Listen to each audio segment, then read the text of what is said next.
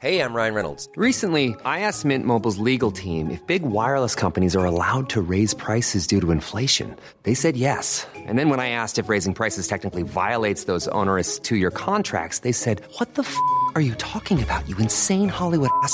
So to recap, we're cutting the price of Mint Unlimited from $30 a month to just $15 a month. Give it a try at mintmobile.com slash switch. $45 up front for three months plus taxes and fees. Promo for new customers for limited time. Unlimited more than 40 gigabytes per month. Slows. Full terms at mintmobile.com.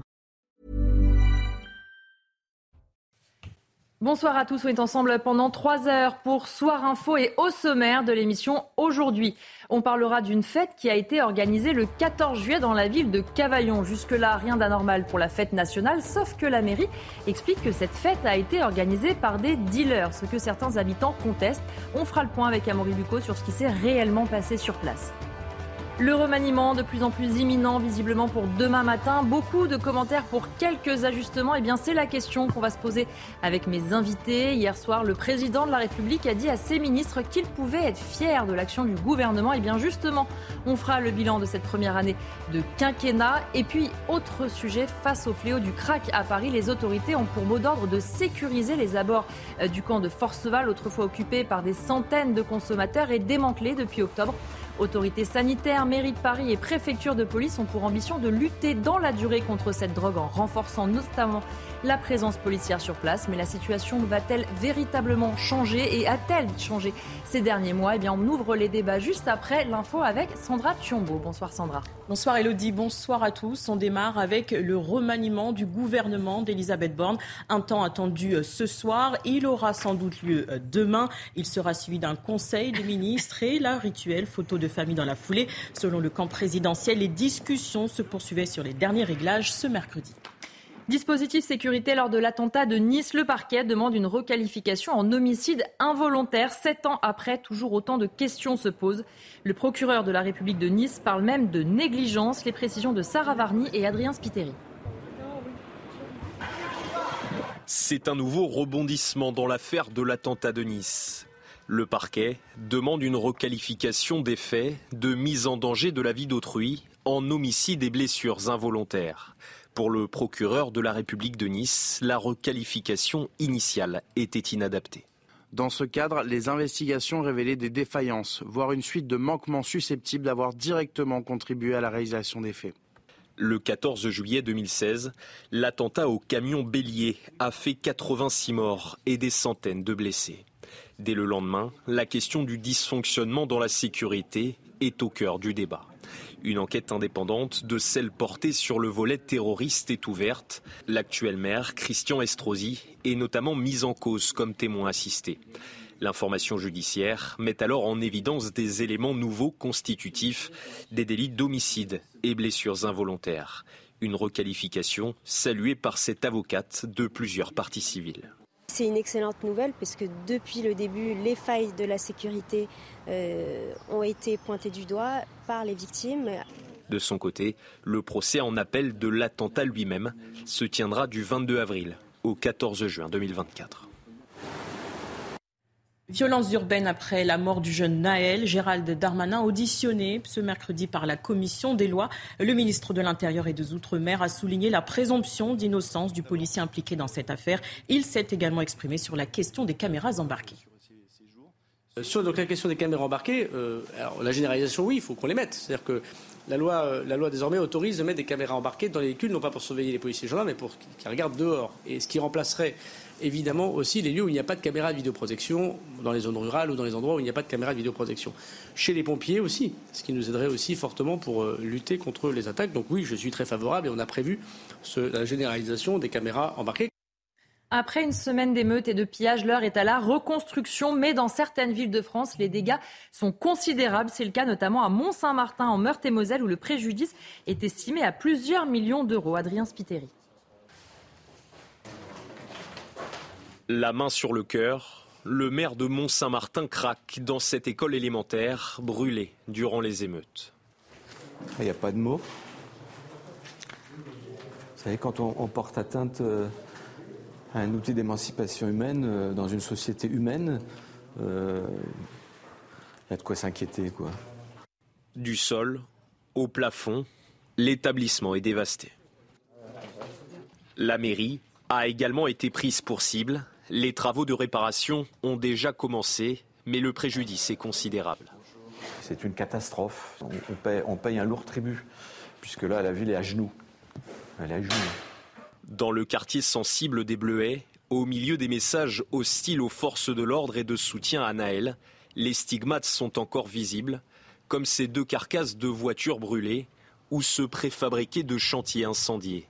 Certains habitants déplorent ces violences. Enfin, j'arrive pas à comprendre qu'il y ait des, jeunes qui soient livrés à eux-mêmes et qui puissent euh, détériorer comme ça. Les enfants, même, ils, ne sortent même pas de la maison parce qu'ils ont peur de sortir. Ils ont, euh, c'est vrai que ça fait peur. Le maire estime à 3 millions d'euros les dégâts dans la ville. Et pour venir en aide aux victimes des émeutes, le gouvernement a mis en place un numéro vert, le 116 006.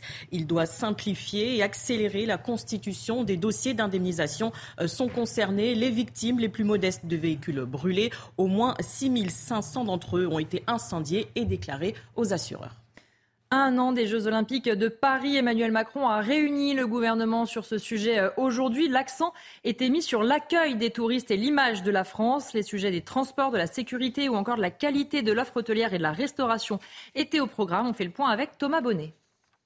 Le président de la République a décidé de réunir les principaux acteurs des Jeux Olympiques pour ce Conseil olympique et paralympique en forme de point d'étape pour suivre l'état d'avancement des différents chantiers autour de thématiques telles que les transports, l'hébergement, le budget ou encore la sécurité. Étaient donc présents des membres du comité d'organisation des JO, mais aussi des élus directement concernés comme Valérie Pécresse, présidente de la région Île-de-France, Anne Hidalgo, la maire de Paris, ou encore des membres du gouvernement autour de la première ministre Elisabeth Borne, qui avait à ses côtés notamment Gérald Darmanin, le ministre de l'Intérieur, ou encore Éric Dupont-Moretti, le ministre ministre de la Justice. L'Elysée fait savoir qu'elle veut un accueil exemplaire pour les visiteurs et les touristes et donc l'accent sera mis sur l'aspect euh, sécuritaire. On sait que des discussions ont lieu régulièrement entre le ministre de l'Intérieur et le président de la République à ce sujet, plus précisément sur la cérémonie d'ouverture parce que vous le savez, elle ne se déroulera pas dans un stade mais en plein cœur de la capitale, en partie sur la Seine et donc le périmètre de sécurité doit encore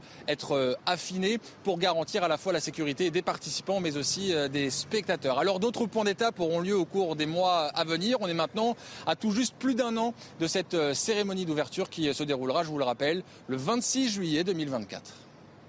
Récemment acquitté pour des accusations de viol, Benjamin Mendy débarque à Lorient. L'ancien défenseur de Manchester City a rejoint le club breton pour deux saisons. Une annonce qui a pris tout le monde de court, comme nous l'explique Michael Dos Santos.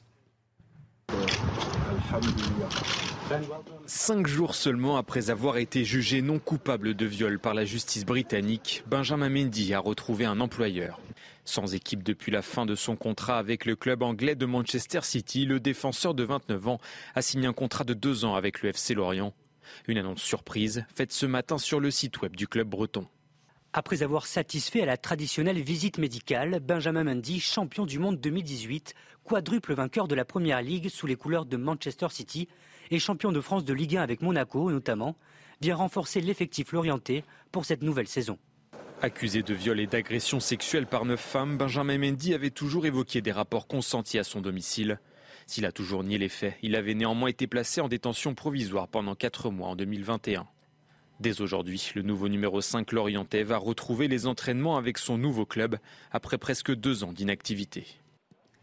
Le mercure, le mercure, toujours au plus haut dans l'hémisphère nord. L'Europe souffre encore d'une chaleur extrême ce mercredi dans plusieurs régions. Juillet 2023 est même en passe de devenir le mois de juillet le plus chaud jamais mesuré depuis 1940. Alors évidemment, chacun organise ses journées en fonction des températures. Hélène Charpie. À Rome, le mercure dépasse les 40 degrés, mais pas d'excuse pour ces joggeurs assidus. Afin d'éviter la fournaise, chacun sa technique. Le seul moyen, c'est de faire les exercices tôt le matin. Je me suis levée à 5h30. J'essaie de me lever le plus tôt possible pour éviter la chaleur et faire mon footing au petit matin. Alors que Rome a enregistré un nouveau record à 41,8 degrés Celsius mardi 18 juillet, il est conseillé aux joggeurs de limiter la durée de leur réchauffement et évidemment de boire beaucoup. L'Italie subit une vague de chaleur extrême comme une bonne partie du sud de l'Europe. Dans le pays, le précédent record de 40,7 degrés avait été établi en juin 2022. Le sud-est de la France tente également de s'adapter aux fortes chaleurs. En Corse, les touristes ont même dû revoir leur programme de vacances. Chacun essaie de se protéger comme il peut, comme nous l'explique Christina Luzzi, notre correspondante sur l'île. Euh, les touristes viennent souvent en Corse pour profiter du soleil et de la chaleur, euh, mais certains n'avaient pas prévu d'être confrontés à ces températures caniculaires euh, de jour comme de nuit. Un touriste allemand venu passer une semaine en famille nous confiait tout à l'heure qu'il passait leur journée à l'hôtel sous la climatisation et qu'il ne sortait qu'en fin d'après-midi pour se rendre sur les plages et tenter de se rafraîchir un petit peu. Et ce n'était pas vraiment les vacances qu'ils avaient imaginées. Même son de cloche pour un couple d'Italiens qui eux aussi adaptent leur journée en fonction de cette chaleur écrasante. Il nous disait sortir très tôt le matin et préférer la rivière à la plage en journée, euh, les coins d'ombre étant plus nombreux et l'eau plus rafraîchissante. Enfin, euh, une habituée des vacances en Corse nous confiait avoir déjà été confrontée à des épisodes caniculaires sur l'île dans le passé et restait tout de même positive en nous disant euh, que le fait d'adapter ses journées à ces températures qui avoisinent par endroits les 40 degrés lui permettait de se lever plus tôt et de profiter des magnifiques levées de soleil qu'offre la Corse. Et puis, il y a ceux qui bravent la chaleur et qui veulent profiter malgré tout de leurs vacances.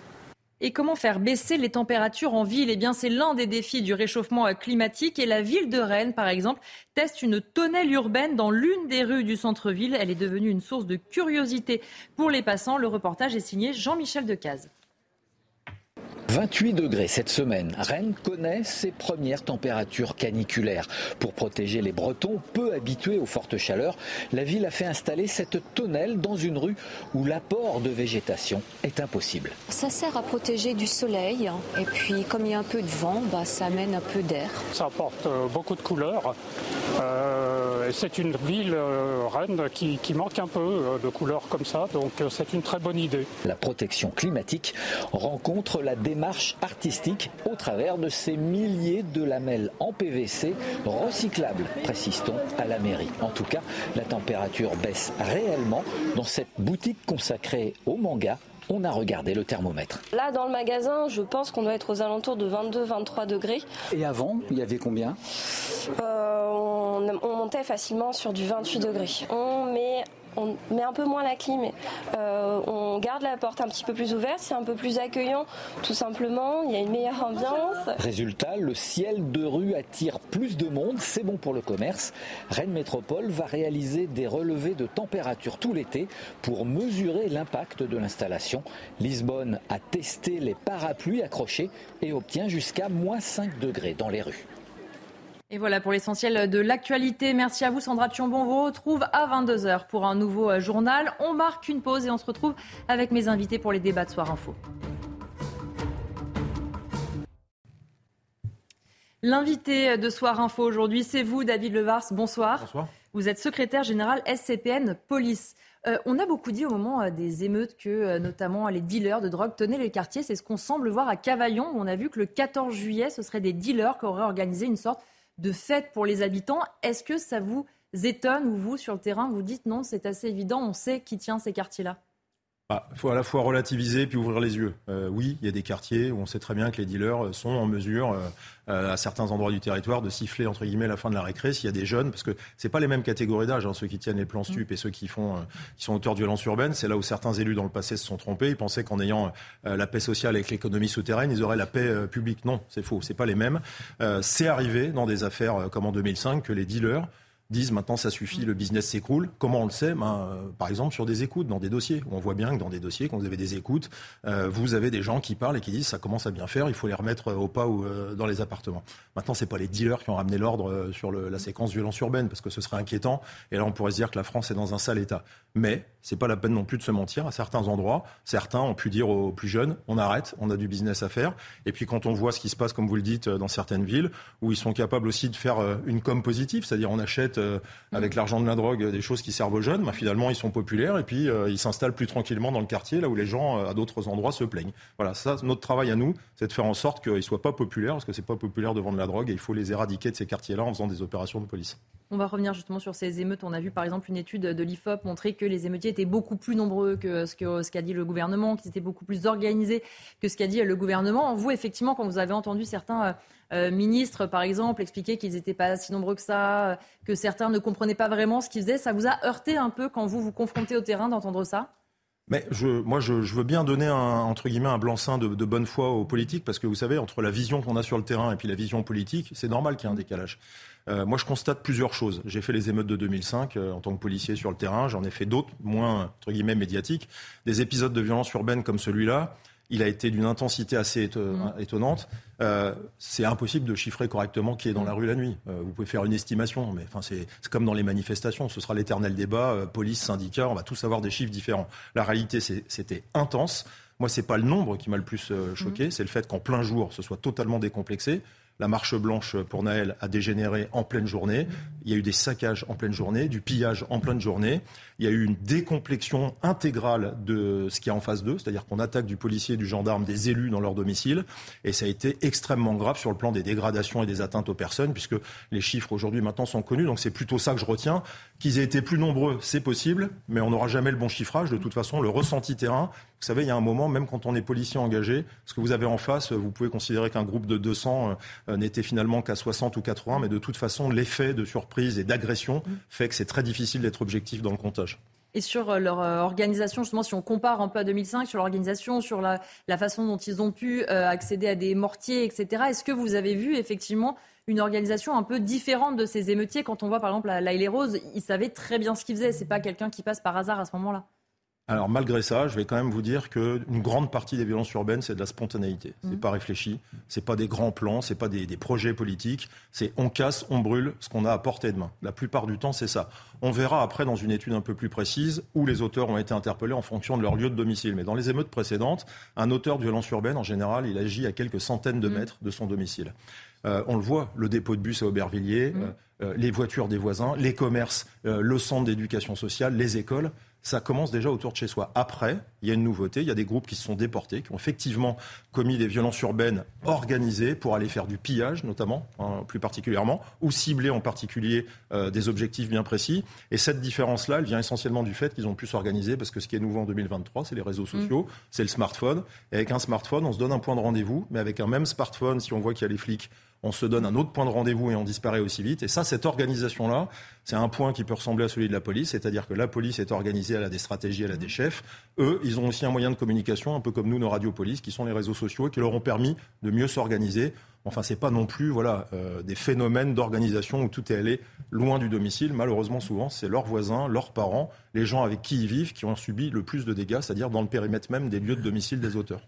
Euh, justement, depuis euh, la mort de Naël, est-ce que vous avez vu un changement de la population vis-à-vis des policiers? On a eu presque l'impression qu'il y avait deux camps, ceux qui vous soutenaient énormément et ceux maintenant qui sombrent dans une haine de la police euh, globalement. Et là, je parle d'abord de la population, on parlera des politiques juste après. Je vais d'abord commencer par ce que j'ai jamais vu. Moi, en tant que patron de syndicat, je n'ai jamais reçu autant de messages de soutien. Hmm. Voilà. Pas de soutien de l'affaire Naël, parce que l'affaire Naël, il faut être hmm. pudique, il y a un mort, il y a une instruction en cours. Je vous parle de la séquence violence urbaine. Euh, j'ai rarement vu ça, y compris des chèques, des dons pour nous aider, euh, policiers, à, faire face. Euh, ensuite, le débat euh, binaire, ceux qui détestent la police, mm. ceux qui la soutiennent, c'est finalement le même, sauf que ça a exacerbé un peu plus le ressenti. Ceux qui détestent la police, que ce soit sur le plan politique ou dans la population, ce débat-là existe depuis longtemps.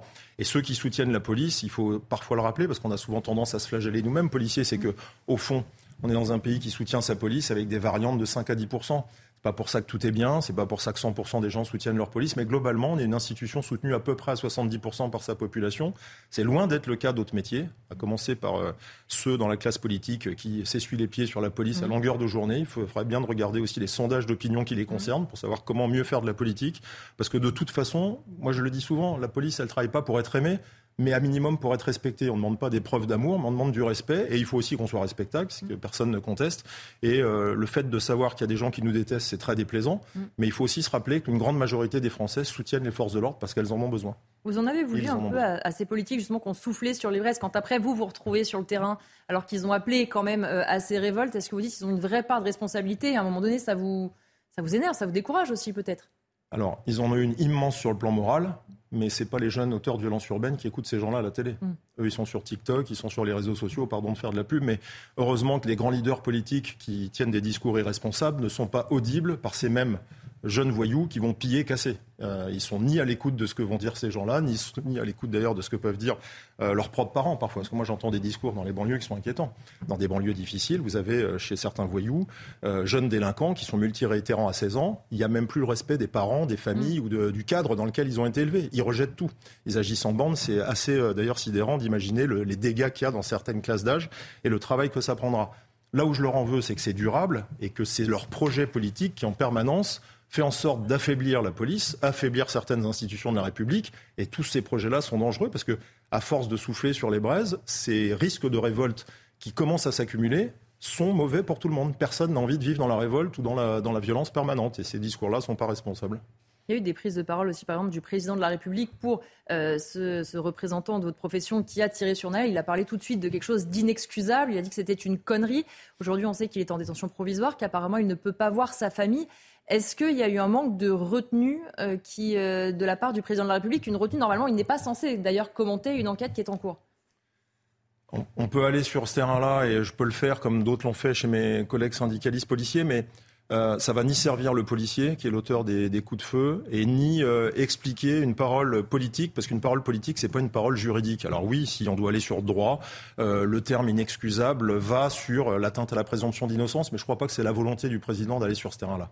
Euh, moi-même, je prends ma part, je suis critiqué par certains de mes collègues, euh, par des policiers qui nous écoutent peut-être ce soir, parce que je me suis risqué, et j'ai essayé d'être prudent, et je vais le refaire ce soir, à donner un avis très réservé sur les 10 secondes qu'on voit, les 10 mmh. secondes d'image où on voit ce policier qui tire, et à essayer d'expliquer que ça ne tenait absolument pas compte de ce qui s'était passé avant, mais dès que vous commencez à expliquer, et en l'occurrence, moi j'ai pris le choix de l'explication selon laquelle, en étant très prudent, au vu des images, les conditions de la légitime défense, en ne prenant que le droit, ne semblent pas réunies parce que la voiture ne semble pas être en situation d'écraser le policier.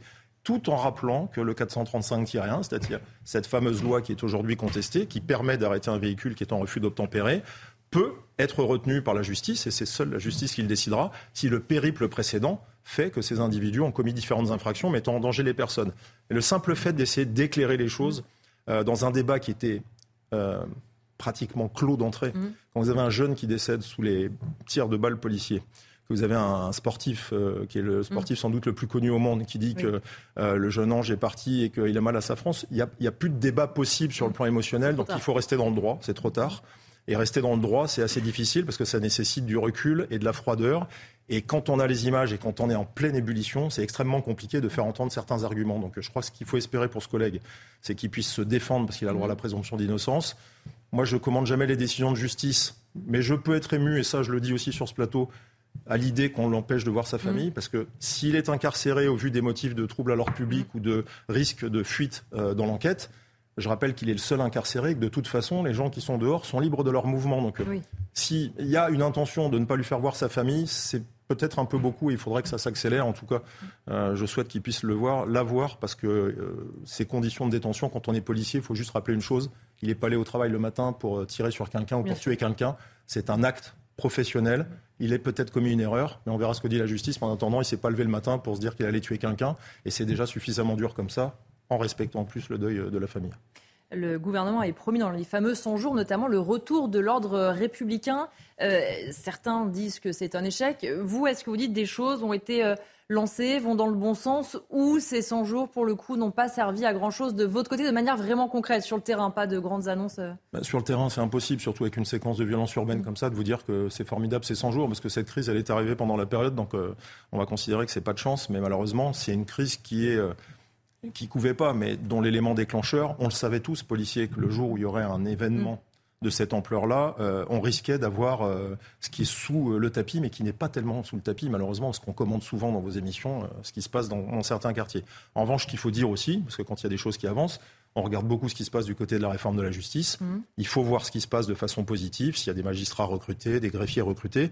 Moi, je le dis souvent au titre du SCPN que je dirige, euh, le, plus, le maillon le plus faible de la chaîne pénale, même s'il y a beaucoup de choses à faire pour la police, c'est celui de la justice. Mmh. Parce que la justice, elle est exsangue, on n'a pas assez de places de prison, on n'a pas assez de magistrats. Les magistrats eux-mêmes se sentent floués parce qu'ils ne peuvent pas prendre leurs décisions correctement parce qu'ils n'ont pas les moyens de le faire. Et avant de critiquer la justice, de dire qu'elle est politisée, qu'on a des juges qui ne font pas leur travail, il faut déjà leur donner les moyens de le faire. Et on le voit dans cette crise de violence urbaine, il faut aussi pointer les choses. Il y a eu des décisions de justice, il y a eu de la vitesse. Il y a eu de la fermeté, peut-être pas suffisamment, mais il y en a eu. Donc il ne faut pas toujours faire le procès de ce qui ne va pas. Il faut aussi savoir pointer euh, ce qui peut aller. Et on voit que cette crise de violence urbaine, si on en fait les analyses concrètes, il y a une forte présence policière sur le terrain, il y a une action de la justice. Et avant de dire que c'est les dealers qui ont tout résolu, il faut aussi voir du mm. côté des institutions régaliennes euh, si ça a fonctionné. Vous parlez justement de cette force, euh, cette forte présence policière. Ça a été le cas au moment des émeutes, ça a été le cas pour le 14 juillet. Vous allez être encore beaucoup mobilisés, etc. Avec les JO. Vous allez tenir combien de temps comme ça? Parce qu'à chaque fois, c'est un dispositif exceptionnel de déploiement. Alors, certes, ça impressionne et ça a sans doute un effet, mais derrière, c'est des hommes, des femmes qu'on mobilise quand même. Alors ça, ça va être extrêmement compliqué et ça, c'est la tâche euh, du politique et le, ministre en est conscient. Euh, je l'ai rencontré récemment avec mhm. certains de mes collègues.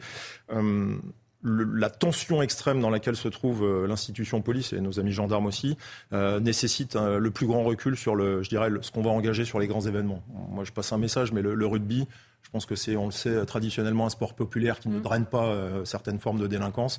Il faut euh, savoir lâcher du lest pour mieux garder nos effectifs sur des mm. moments beaucoup plus compliqués. Je vous rappelle mm. qu'il y a l'anniversaire du débarquement. Je crois qu'il y a une visite du pape. Il y a également euh, les Jeux Olympiques qui vont durer extrêmement longtemps et qui sont un événement inter, enfin, planétaire, j'allais dire interplanétaire, mais enfin oui, ça peut même de regarder d'ailleurs.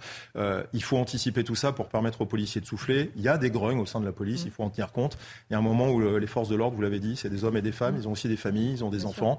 Et puis ils sont émus de ce qui peut se passer, parce que c'est pas les propos tant du président, hein, je crois, qui ont choqué, c'est l'acceptation qu'un de leurs collègues, un des nôtres, soit mis en détention provisoire mmh. quand on exerce son métier. C'est très difficile d'accepter ça moralement alors que le droit le prévoit et que le droit serait contesté si c'était pas applicable à un policier. Mais il n'empêche que c'est mal compris et il faudrait pas que d'autres affaires viennent aggraver, euh, je dirais, un sentiment un petit peu où euh, finalement ils sont seuls à rendre des comptes une fois que la crise est passée.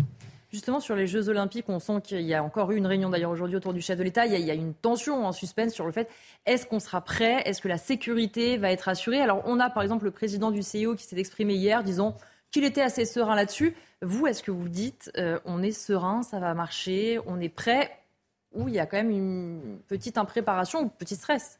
Ben, on est prêt euh, un an avant, ce serait prétentieux de vous le dire, parce que quand on voit qu'une crise qu'on n'avait pas anticipée la semaine d'avant euh, peut nous tomber dessus, euh, il faut d'abord être très prudent sur ce point-là. Deuxième point, on est prêt à quoi?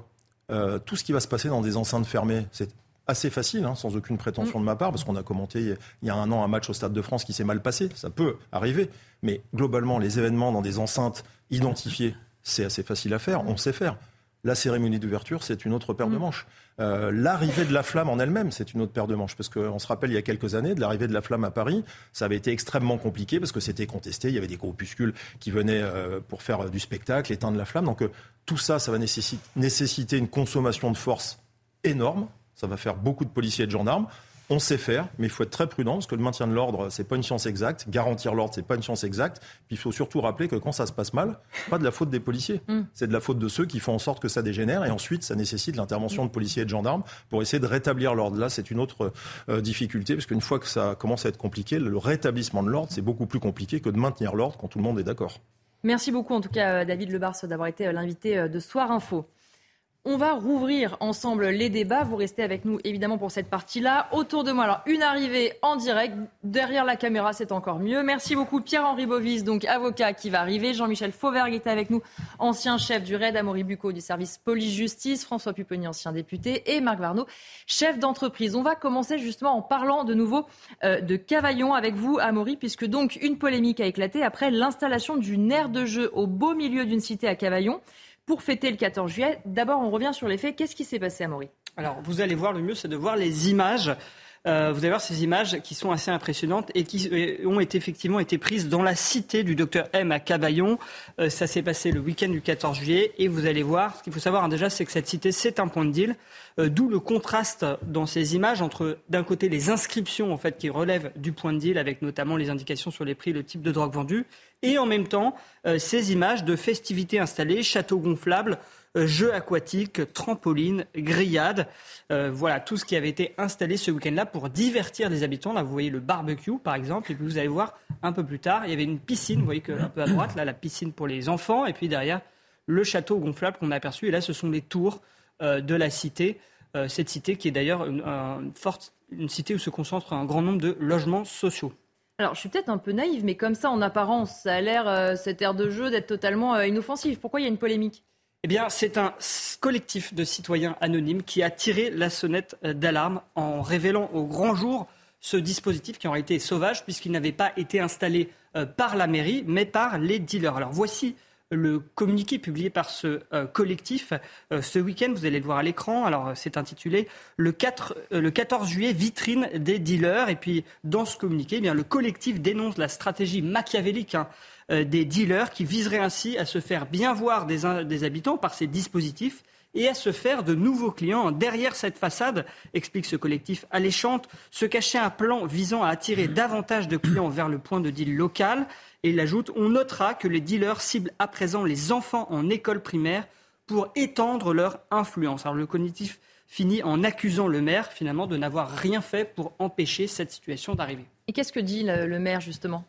Alors, du côté de la, municipalité, alors c'est vrai que la municipalité a mis du temps à réagir et, à prendre connaissance de la situation.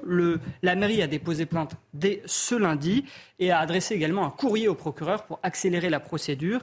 Et dans ce courrier, eh le maire explique qu'il souhaite ardemment que ces faits ne restent pas sans suite. Et il s'interroge, hein, le maire, qui a passé commande de ces installations? Comment celles-ci ont-elles été payées et par qui? Ces questions ne peuvent rester sans réponse. Alors la réponse, on la connaît de sources policières, puisqu'il y a des investigations qui ont été menées, et ce sont effectivement les dealers qui ont offert ces dispositifs aux habitants. Et comment on en est arrivé là? Est-ce qu'on doit penser que c'est un quartier euh, abandonné? Alors, Justement, on a interrogé la municipalité sur ce point qui répond que non. Et elle rappelle ces chiffres. 27 millions d'euros avaient été investis dans cette cité et une autre en 2010, puis 125 millions en mai 2022, 127 millions, pardon, qui devaient notamment, enfin qui doivent notamment, puisque les, travaux sont en cours, couvrir 770 rénovations et 300 démolitions, dont les deux tours euh, qui euh, arborent euh, la cité. Le but, c'est de refaire plus de mixité sociale et puis la municipalité défend son bilan. Elle rappelle que le quartier comporte un centre social municipal, que le conservatoire de musique est par exemple venu début juillet pour donner un concert, qu'il y a une piscine dans cette ville et qu'elle est facilement accessible depuis cette cité par les transports en commun. Et que d'ailleurs, elle rappelle aussi que cette cité a été assez peu touchée euh, par les émeutes. Bref, les habitants ne seraient pas abandonnés. Mais alors, comment on explique cette emprise des dealers? Eh bien, on pourrait parler euh, d'un cercle vicieux. Alors vous allez voir, D'abord, il y a la loi euh, des dealers. On sait que ce quartier est bien connu euh, pour son trafic de drogue, qui fait énormément d'argent. ces dealers imposent une insécurité, puisqu'il y a de nombreux règlements de compte. Pour vous dire, dans cette cité du docteur M, il y a eu un règlement de compte en juillet 2021, en septembre 2021, en mai 2023, et il y a eu très souvent des morts. Et euh, cette insécurité, ces règlements de compte ont entraîné la suspension des services publics, puisque les agents ne voulaient plus travailler. Du coup, les habitants se sentent abandonnés et par conséquent, eh bien, la loi des dealers règne encore mieux. Et pour, illustrer ce propos, je vous propose d'écouter un témoignage d'un habitant qu'a recueilli Stéphanie Rouki, hein, qui est reporter mmh. chez CNews, qui est allé sur place, qui a interrogé un habitant pour savoir ce qu'il pensait finalement de cette polémique. Et vous allez voir, il ne voit pas le problème. Pour lui, la mairie fait des histoires pour rien. Écoutez-le. C'était le, le week-end du 14 juillet, les jeunes ils avaient chaud et ils ont, les grands du quartier ont pris l'initiative de faire rafraîchir les jeunes tout simplement. Mais la mairie n'a pas envie de la sorte, ils ont voulu laisser les crever de chaud tout simplement. Mais c'est dommage, hein, je trouve, moi franchement c'est dommage. C'est ça, c'était très bon enfant, c'était leur petit goûter qui a été offert, c'était dommage. Hein. Marc Varnaud, on a deux visions qui s'opposent. Celle de ce jeune homme qu'on vient d'entendre. Gentiment, ils ont rafraîchi les jeunes et ils ont fait un barbecue celle qui dit quand même que ça pose un problème que les dealers organisent ça et aient récupéré ces quartiers. C'est sûr, que, c'est sûr que ça choque, mais qu'est-ce qui risque pour une occupation illégale de domaine public? Il risque 1500 euros d'amende. Mais euh, par contre, ces événements, ils sont extrêmement rares, parce qu'en France, on parle souvent des administrations qui ne marchent pas, mm. mais il y en a une qui marche très très bien, c'est l'administration fiscale. Mm. Et comme l'administration fiscale marche bien, vous pouvez gagner des milliards euh, sous le manteau, c'est très compliqué de les réinjecter. Il mm. faut quand même se souvenir qu'en Colombie, Pablo Escobar, et sans doute qu'il rêve de faire la même chose, il avait acheté la moitié du pays. Et que grâce à ça, en construisant des centaines de logements, ce que les dealers à Cavaillon et ailleurs ne peuvent pas faire, puisqu'ils seraient fiscalement immédiatement poursuivis. Donc du coup, ils font entre guillemets ce qu'ils peuvent. Mais franchement, c'est très peu par rapport à ce qui se passe dans d'autres pays. Le maire, il a raison de, vouloir poursuivre, mais franchement, euh, je ne vois, pas, quel titre il va pouvoir poursuivre et qui va pouvoir poursuivre. À mon avis, c'est un coup d'épée dans l'eau.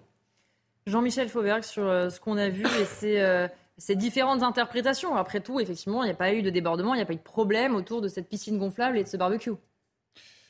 Oui, mais moi, je crois qu'il ne faut pas minimiser euh, ce, genre de, ce genre de choses si euh, réellement ça a été financé par, par les dealers, ce que je pense, puisque les policiers ont enquêté dessus.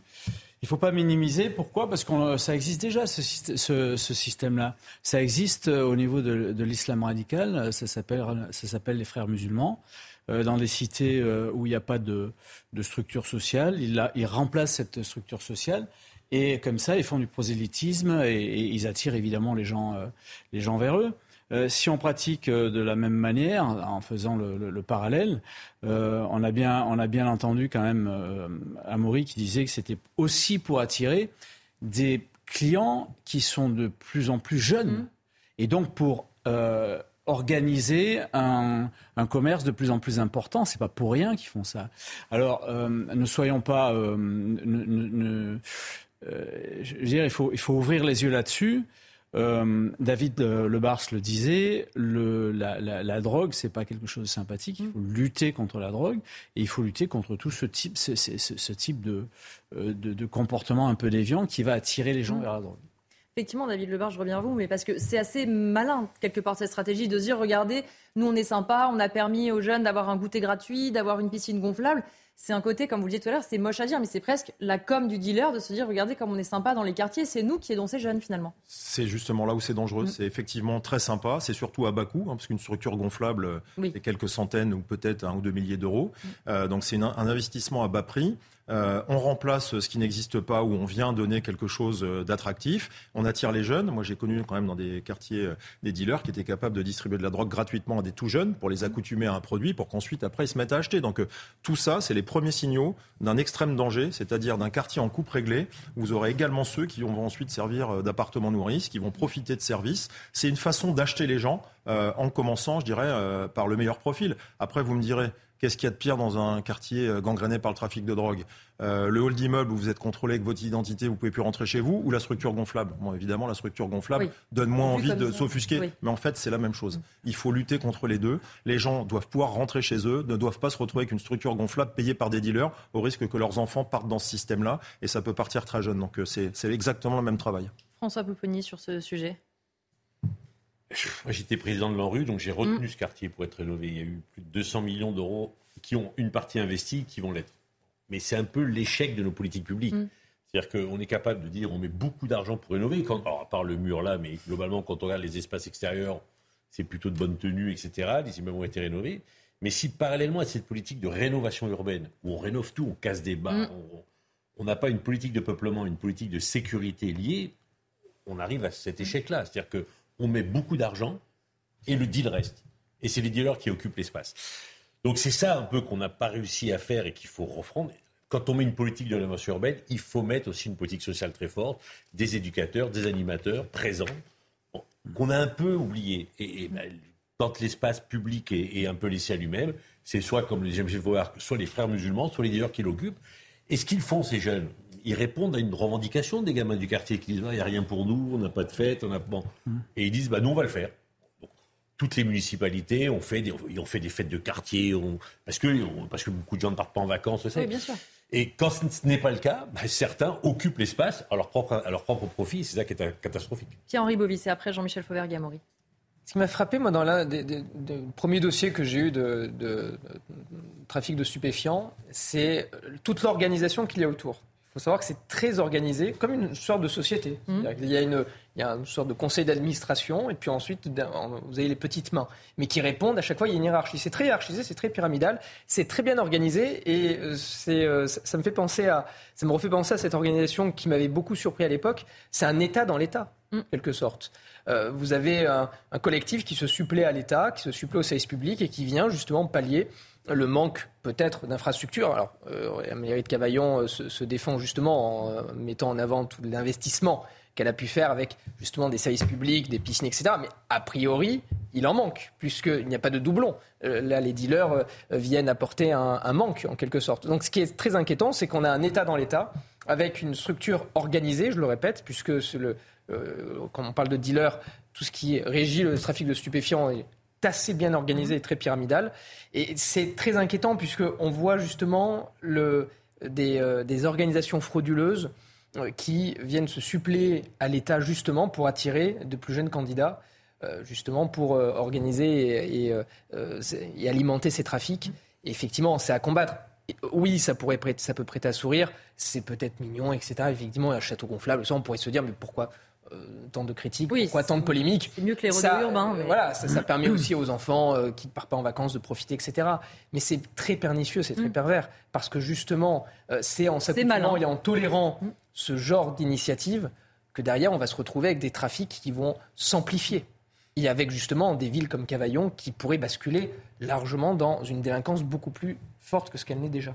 Jean-Michel Fauvert, vous vouliez réagir à ce qu'avait dit François Pupponi? Oui, euh, en fait.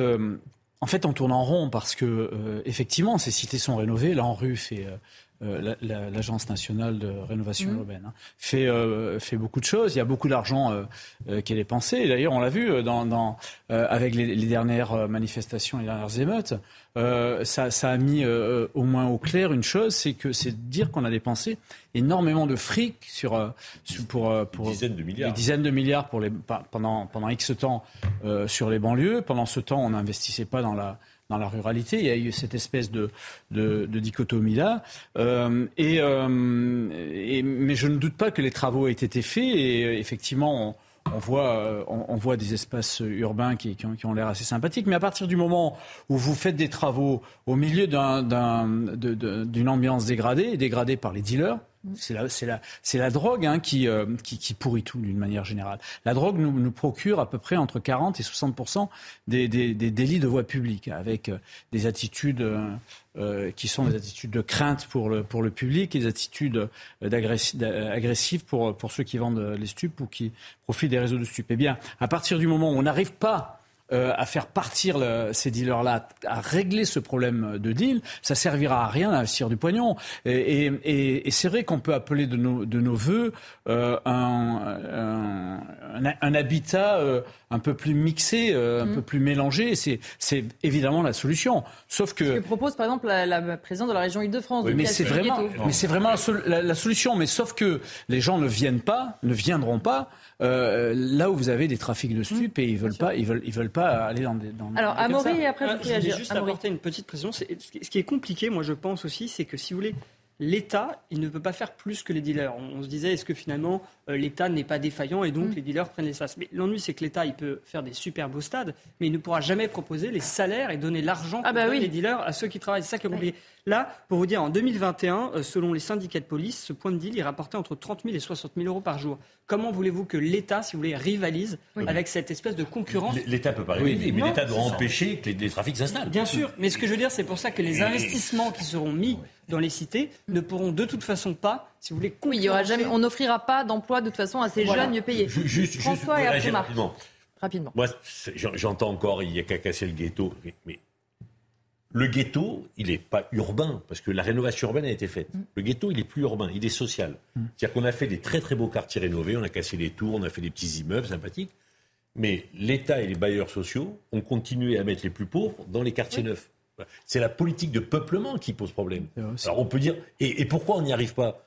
Parce que quand vous dites, on va faire de la mixité sociale, je, je, je peux faire offense à personne autour de la table, qui dans son quartier a envie d'arriver, euh, de voir arriver des gens en grande difficulté il n'y a personne qui lève le doigt. À moi, j'accepte. Moi, je veux que les gens viennent dans mon cas. Non, mais les Français ne veulent pas de mixité sociale. Pardonnez-moi, mais il y a peut-être aussi le problème inverse. C'est-à-dire que, il y a peut-être aussi le problème. Vous avez été, vous connaissez bien une ville. Le problème inverse, c'est que quand même depuis 20 ans, ça c'est le sujet super tabou, dans toutes ces banlieues difficiles, les populations autochtones s'en vont. Non, non, non, non, non, non. Ah non, ils s'en vont pas. Mais, vous donnez des chiffres dans les. J'y habite, moi, depuis 60 ans. La question, la question, c'est pas celle-là. La question, c'est Ah bah si, c'est celle-là aussi. Non, mais la question, c'est celle-là aussi. Quand j'ai dit, ok, je vais casser le ghetto, je vais casser le ghetto. J'ai 60% de logements sociaux, bah, je vais demander aux villes environnantes d'en prendre 30%, pour justement que les populations autochtones ne partent pas. Trouvez-moi un maire qui a dit Ah ben François, je te les prends, il n'y a pas de problème. Personne n'en veut. Alors effectivement, après, quand vous ghettoisez le ghetto, bah, les populations autour, elles partent parce qu'elles ne peuvent plus. Mais pourquoi? Parce que personne ne veut partager la difficulté et la misère dans ce pays. Bah, écoutez, il y a peut-être aussi un problème d'impunité qui fait que. Non, non, mais attendez, si on, si on, part à la base. Alors, on a parlé tout d'argent. D'argent pour, d'argent pour les banlieues. Alors, pour moi, c'est exactement le même problème que l'éducation et la santé. C'est-à-dire qu'on balance des dizaines de milliards, des centaines de milliards partout en France depuis 20 ans. C'est un sport national. La dépense publique est passée de 800 à 1500 milliards et, rien ne fonctionne. D'accord. Attendez, si je peux, finir, mais on voulait pas répondre à la question. son tour. Vous pas répondre à la question. Si, je vais répondre à la question après. Mais rapidement. Voilà, rapidement. on, a, on dépense de plus en plus d'argent. Pourquoi? Parce qu'on balance de l'argent en France et on ne gère pas. Si vous prenez l'exemple d'autres pays, il y a d'autres pays comme le Danemark qui ont détruit les ghettos urbains en détruisant totalement les ghettos urbains et en mettant des quotas. monsieur, monsieur, laissez-moi finir. Et en mettant des quotas. Monsieur, si je peux me permettre. Je peux finir. Quand vous, quand vous cassez le ghetto, quand vous cassez le ghetto, vous changez la population. Vous la mettez où? Bah oui, mais je, vous pose la question. Qu'est-ce qui s'est passé au Danemark? Ils n'ont pas jeté la population à la mer. Vous la mettez où? Ils ont reconstruit d'autres quartiers en mettant des pourcentages. Eh ben, le problème, et ça a fonctionné. C'est que les maires n'ont pas voulu accepter les populations fragiles et que l'État a remis les plus pauvres chez les plus pauvres. Et c'est la politique de peuplement qui pose problème. Parce qu'en France, personne ne veut partager la misère, c'est tout. Et on est le pays de l'entre-soi. Il faut qu'on l'accepte et qu'on arrête de se plaindre en disant ah, de temps en temps, ça, oui, on a ghettoisé le ghetto, mis les plus pauvres, et maintenant, dans ces quartiers, c'est les dealers et les frères musulmans qui prennent le pouvoir. Eh ben oui, bah oui. Mais le problème, c'est que ces quartiers sont devenus aujourd'hui majoritaires en grande banlieue. et donc, de toute façon, vous avez un nombre aujourd'hui, vous avez un nombre de populations, un volume de population à, problème qui fait que c'est quasiment insoluble. On va laisser le dernier mot à David Lebars parce qu'après, euh, il va s'en aller. Quand vous entendez en plus le témoignage qu'on a eu de, cet habitant du quartier qui dit Oh, la mairie, elle a, sur, elle a surréagi, etc. On imagine que ça vous agace un peu ces jeunes qui font les fanfarons, qui disent alors certes à visage quand même euh, caché sa demande, mais qui a l'air de dire finalement la mairie, ils en font tout un plat, on n'a rien fait de mal. Oui, mais c'est. Euh, moi, je suis à la fois pas surpris, mm. et c'est ce qu'on disait euh, au début de ce débat, c'est que ça rend populaire des dealers qui font ça, c'est très malin. Il faut reconnaître que l'action menée par ces dealers-là, ça, achète une, plus qu'une paix sociale, ça donne du plaisir à des gens. Et il ne faut pas euh, imaginer autre chose. Maintenant, c'est pas pour ça qu'il faut le laisser, parce que derrière tout ça, on l'a dit, ça va attirer les jeunes, ça va faire gonfler le réseau, et puis ça va leur donner aussi la capacité de rendre, de demander des services à des gens qui ont obtenu un service. On t'a mis une surture gonflable, on t'a obtenu ça, ton appartement va nous permettre de cacher la drogue. C'est la réalité du trafic de drogue aujourd'hui. Moi, je connais très bien le sujet. J'ai commencé ma carrière dans la drogue. Aujourd'hui, pour un gros trafic, j'ai entendu 30 à 40 000 euros. Déjà, il faut, identifier ce que c'est. 30 40 000 euros, si les chiffres sont justes, ça veut dire qu'il y a 1000 euh, clients jour. Parce qu'en général, le chiffre d'affaires moyen par client, c'est 30 euros à peu près. L'achat moyen sur un four qui vend plusieurs produits, euh, cannabis, euh, cocaïne, des drogues de synthèse. Donc 1000 clients jour il n'y a pas un appartement nourrice quand il y a autant de marchandises qui partent. Il y en a plusieurs. Et donc, dans ces plusieurs appartements, il y a des gens qui sont soit contraints de le faire, ça existe, soit des gens qui sont contents de le faire parce qu'ils gagnent de l'argent. Et tous ceux qui vont profiter des structures, un jour ou l'autre, vont être sollicités. Et pour les services de police, pour identifier les 10, 15 appartements nourrices, c'est même plus dans la cité que ça se passe. Parfois, c'est à 5, 10 km et ça rend le travail plus difficile. C'est la tentacule du trafic de stupes qui est de plus en plus difficile à démanteler. Merci beaucoup en tout cas David Lebars d'avoir été euh, avec nous. On continue évidemment les débats avec le reste de mes invités. On se retrouve juste après la pause. Je suis d'accord. Le problème, c'est nous qui On était en retard. De retour dans Soir Info, on fait euh, le point sur l'actualité avec vous, Sandra Tchombo. Bonsoir Sandra. Bonsoir Elodie, bonsoir à tous. À la une ce mercredi, euh, le remaniement du gouvernement d'Elisabeth Borne, un temps attendu euh, ce soir. Il aura sans doute lieu demain. Il sera suivi d'un conseil des ministres et la rituelle photo de famille dans la foulée. Euh, selon le camp présidentiel, les discussions se poursuivaient sur les derniers réglages ce mercredi. Violences urbaines après la mort du jeune Naël. Gérald Darmanin auditionné par la commission des lois ce mercredi. Le ministre de l'Intérieur et des Outre-mer a souligné la présomption d'innocence du policier impliqué dans cette affaire. Il s'est également exprimé sur la question des caméras embarquées. Écoutez. Sur donc, la question des caméras embarquées, euh, la généralisation, oui, il faut qu'on les mette. C'est-à-dire que la loi, euh, la loi désormais autorise de mettre des caméras embarquées dans les véhicules, non pas pour surveiller les policiers gendarmes, mais pour qu'ils regardent dehors. Et ce qui remplacerait évidemment aussi les lieux où il n'y a pas de caméra de vidéoprotection, dans les zones rurales ou dans les endroits où il n'y a pas de caméra de vidéoprotection. Chez les pompiers aussi, ce qui nous aiderait aussi fortement pour euh, lutter contre les attaques. Donc oui, je suis très favorable et on a prévu la généralisation des caméras embarquées. Frappé par la canicule, le sud-est de la France tente de s'adapter aux chaleurs extrêmes. En Corse, les touristes ont dû revoir leur programme de vacances. Chacun essaye de se protéger comme il le peut, euh, comme l'explique Christina Luzzi, notre correspondante sur l'île. On a l'impression d'être dans Euh, les touristes viennent souvent en Corse pour profiter du soleil et de la chaleur, euh, mais certains n'avaient pas prévu d'être confrontés à ces températures caniculaires euh, de jour comme de nuit. Un touriste allemand venu passer une semaine en famille nous confiait tout à l'heure qu'ils passaient leur journée à l'hôtel sous la climatisation et qu'ils ne sortaient qu'en fin d'après-midi pour se rendre sur les plages et tenter de se rafraîchir un petit peu. Et ce n'était pas vraiment les vacances qu'ils avaient imaginées. Même son de cloche pour un couple d'Italiens qui eux aussi adaptent leur journée en fonction de cette chaleur Il nous disait sortir très tôt le matin et préférer la rivière à la plage en journée, euh, les coins d'ombre étant plus nombreux et l'eau plus rafraîchissante. Enfin, euh, une habituée des vacances en Corse nous confiait avoir déjà été confrontée à des épisodes caniculaires sur l'île dans le passé et restait tout de même positive en nous disant euh, que le fait d'adapter ses journées à ces températures qui avoisinent par endroits les 40 degrés lui permettait de se lever plus tôt et de profiter des magnifiques levées de soleil qu'offre la Corse. Et puis, il y a ceux qui bravent la chaleur et qui veulent profiter malgré tout de leurs vacances. Prochain point sur l'actualité à 23h. Soir Info continue avec vous, Elodie. Merci Sandra. Effectivement, on va marquer euh, une courte pause et on se retrouve avec mes invités. On parlera notamment des émeutes. On vous donnera l'exemple d'un village très précis, 8000 habitants et 3 millions d'euros euh, de dégâts. Vous verrez que le maire est totalement dévasté par cette nouvelle. A tout de suite. De retour dans Soir Info et on va parler maintenant des émeutes puisque maintenant évidemment l'heure est à la reconstruction. Mais dans certaines villes de France, les dégâts sont considérables. C'est le cas par exemple à Mont-Saint-Martin, c'est en Meurthe-et-Moselle, où le préjudice est estimé à plusieurs millions d'euros. Écoutez les précisions d'Adrien Spiteri. La main sur le cœur, le maire de Mont-Saint-Martin craque dans cette école élémentaire brûlée durant les émeutes. Il n'y a pas de mots. Vous savez, quand on, porte atteinte euh, à un outil d'émancipation humaine euh, dans une société humaine, euh, il y a de quoi s'inquiéter, quoi. Du sol au plafond, l'établissement est dévasté. La mairie a également été prise pour cible. Les travaux de réparation ont déjà commencé, mais le préjudice est considérable. C'est une catastrophe. On paye, on paye un lourd tribut, puisque là, la ville est à genoux. Dans le quartier sensible des Bleuets, au milieu des messages hostiles aux forces de l'ordre et de soutien à Naël, les stigmates sont encore visibles, comme ces deux carcasses de voitures brûlées ou ce préfabriqué de chantiers incendiés. Certains habitants déplorent ces violences.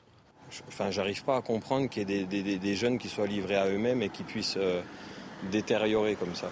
Les enfants, même, ils ne sortent même pas de la maison parce qu'ils ont peur de sortir. Ils ont, euh, c'est vrai que ça fait peur. Le maire estime à 3 millions d'euros les dégâts dans la ville. 3 millions d'euros, la ville est à genoux. Euh, Pierre-Henri Bovis, on voit ce maire un petit peu euh, découragé, dépité de ce qui se passe, parce qu'évidemment, on parle quand même d'infrastructure comme une école qui, donc, en théorie, devrait être ouverte à la fin août pour les élèves. Et quand on voit l'état actuel de l'école, on a un doute. Il y a un chiffre qui est sorti dans, dans, la presse, c'est le chiffre de 1 milliard. Mm. C'est le coût des émeutes. 1 milliard d'euros. Et c'est vrai que le chiffre est tellement gros, on a du mal même à, se, euh, à, représenter, à savoir ce que, ça, ce que ça signifie vraiment. Et là, on, le voit à 3 millions d'euros, on voit les dégâts, effectivement, c'est à pleurer. Parce que c'est, euh, ça met toute une ville à genoux, et c'est la bonne expression de, de ce maire. Alors, il faut aussi apporter une, précision à, ce reportage aussi, c'est qu'un jeune également a été blessé lors de. Alors évidemment, ça n'exclut rien, mais c'est aussi pour euh, expliquer, apporter une petite explication. Un jeune a été blessé euh, par euh, le RAID, il me semble, lors, lors des émeutes. Et l'IGPN a été saisi, une information judiciaire a été ouverte, et ce qui a amplifié d'autant plus le, ce, mouvement et, et, qui a causé du coup ces, ces dégâts qui sont écœurants parce que les, les, habitants n'ont rien demandé. Euh, ils n'ont rien demandé. Ni les élèves qui n'iront peut-être pas à l'école. Ni les élèves qui n'iront pas à l'école. Et, euh, et, en plus, ce qui est d'autant plus euh, écœurant et, et presque, c'est presque tragique, c'est que ces jeunes qui ont saccagé complètement des infrastructures pénalisent leurs petits frères, leurs mmh. grands frères, leurs cousins, leurs mères, euh, leurs leur, oncle et tante qui vont faire des courses. donc la plupart du temps, en plus, ils s'autoflagellent. Donc c'est une autodestruction et une destruction de, de, biens pour les autres, pour des habitants qui n'ont strictement rien demandé, pour la classe moyenne qui déjà souffre d'une pression fiscale qui est insupportable et qui en plus maintenant euh, doit faire avec dans cette commune où le maire semble totalement désœuvré. Il a raison d'appeler le, président de la République puisque euh, il me semble aussi que les élites politiques doivent aussi aller sur le terrain pour se rendre compte vraiment des, des, des ordres et des dégâts qui sont causés Alors évidemment, euh, il n'est pas responsable directement, mais c'est le chef de l'État. Il doit aussi répondre de, ce qui se passe dans ce pays. il doit se déplacer, venir aussi apporter un soutien moral et également apporter des solutions. Parce qu'on a un maire qui euh, est euh, le prolongement, le prolongement de l'État. Au plus proche des citoyens.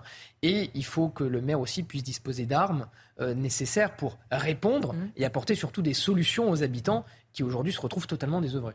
François Pupponi, sur euh, ce sujet qu'on vient de voir et sur la réaction de ce maire et qu'on comprend évidemment euh, atterré par ce qui s'est passé et par l'ampleur aussi de la reconstruction. Oui, 3 millions, je le trouve euh, très optimiste. Moi. Mm. Qu'une école dégradée, les, on voit tout, tout, ce qui est saccagé. Et on rappelle, c'est une, petite ville, c'est 8000 habitants. Hein. Ça va être beaucoup plus cher qu'ils ne le croient. il va falloir des aides parce que la commune sera incapable d'assumer mm. seule. Donc il faut les financements, il faut respecter le code des marchés publics sauf s'il y a la loi qui dérèglement tout cela, on verra bien. Qui a été euh, voté au Sénat et en commission, mais pas encore à Après, il faut, il faut que le maire il soit capable de comprendre aussi ce qui s'est passé. le, président de la République l'a dit, euh, il faut qu'on comprenne. Oui, il faut comprendre, parce que c'est pas anodin quand ça arrive comme ça dans une ville. Il faut essayer de comprendre pourquoi, lutter contre ça, euh, et, faire que ça ne revienne plus, trouver les causes pour, pour bien comprendre. Parce que c'est terrible. Quand ça arrive dans une ville, vous vous mm. dites, mais qu'est-ce que j'ai...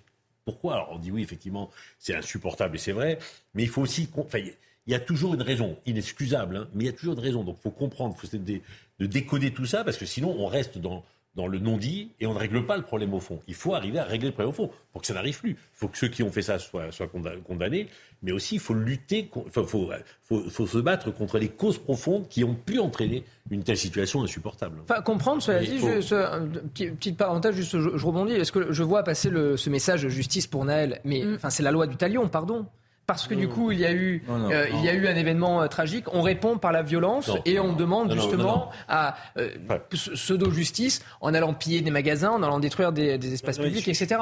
Donc je, trouve que, c'est vraiment, on revient à l'état primitif de la loi du talion. je, redis, enfin je veux dire préciser ce que je veux dire.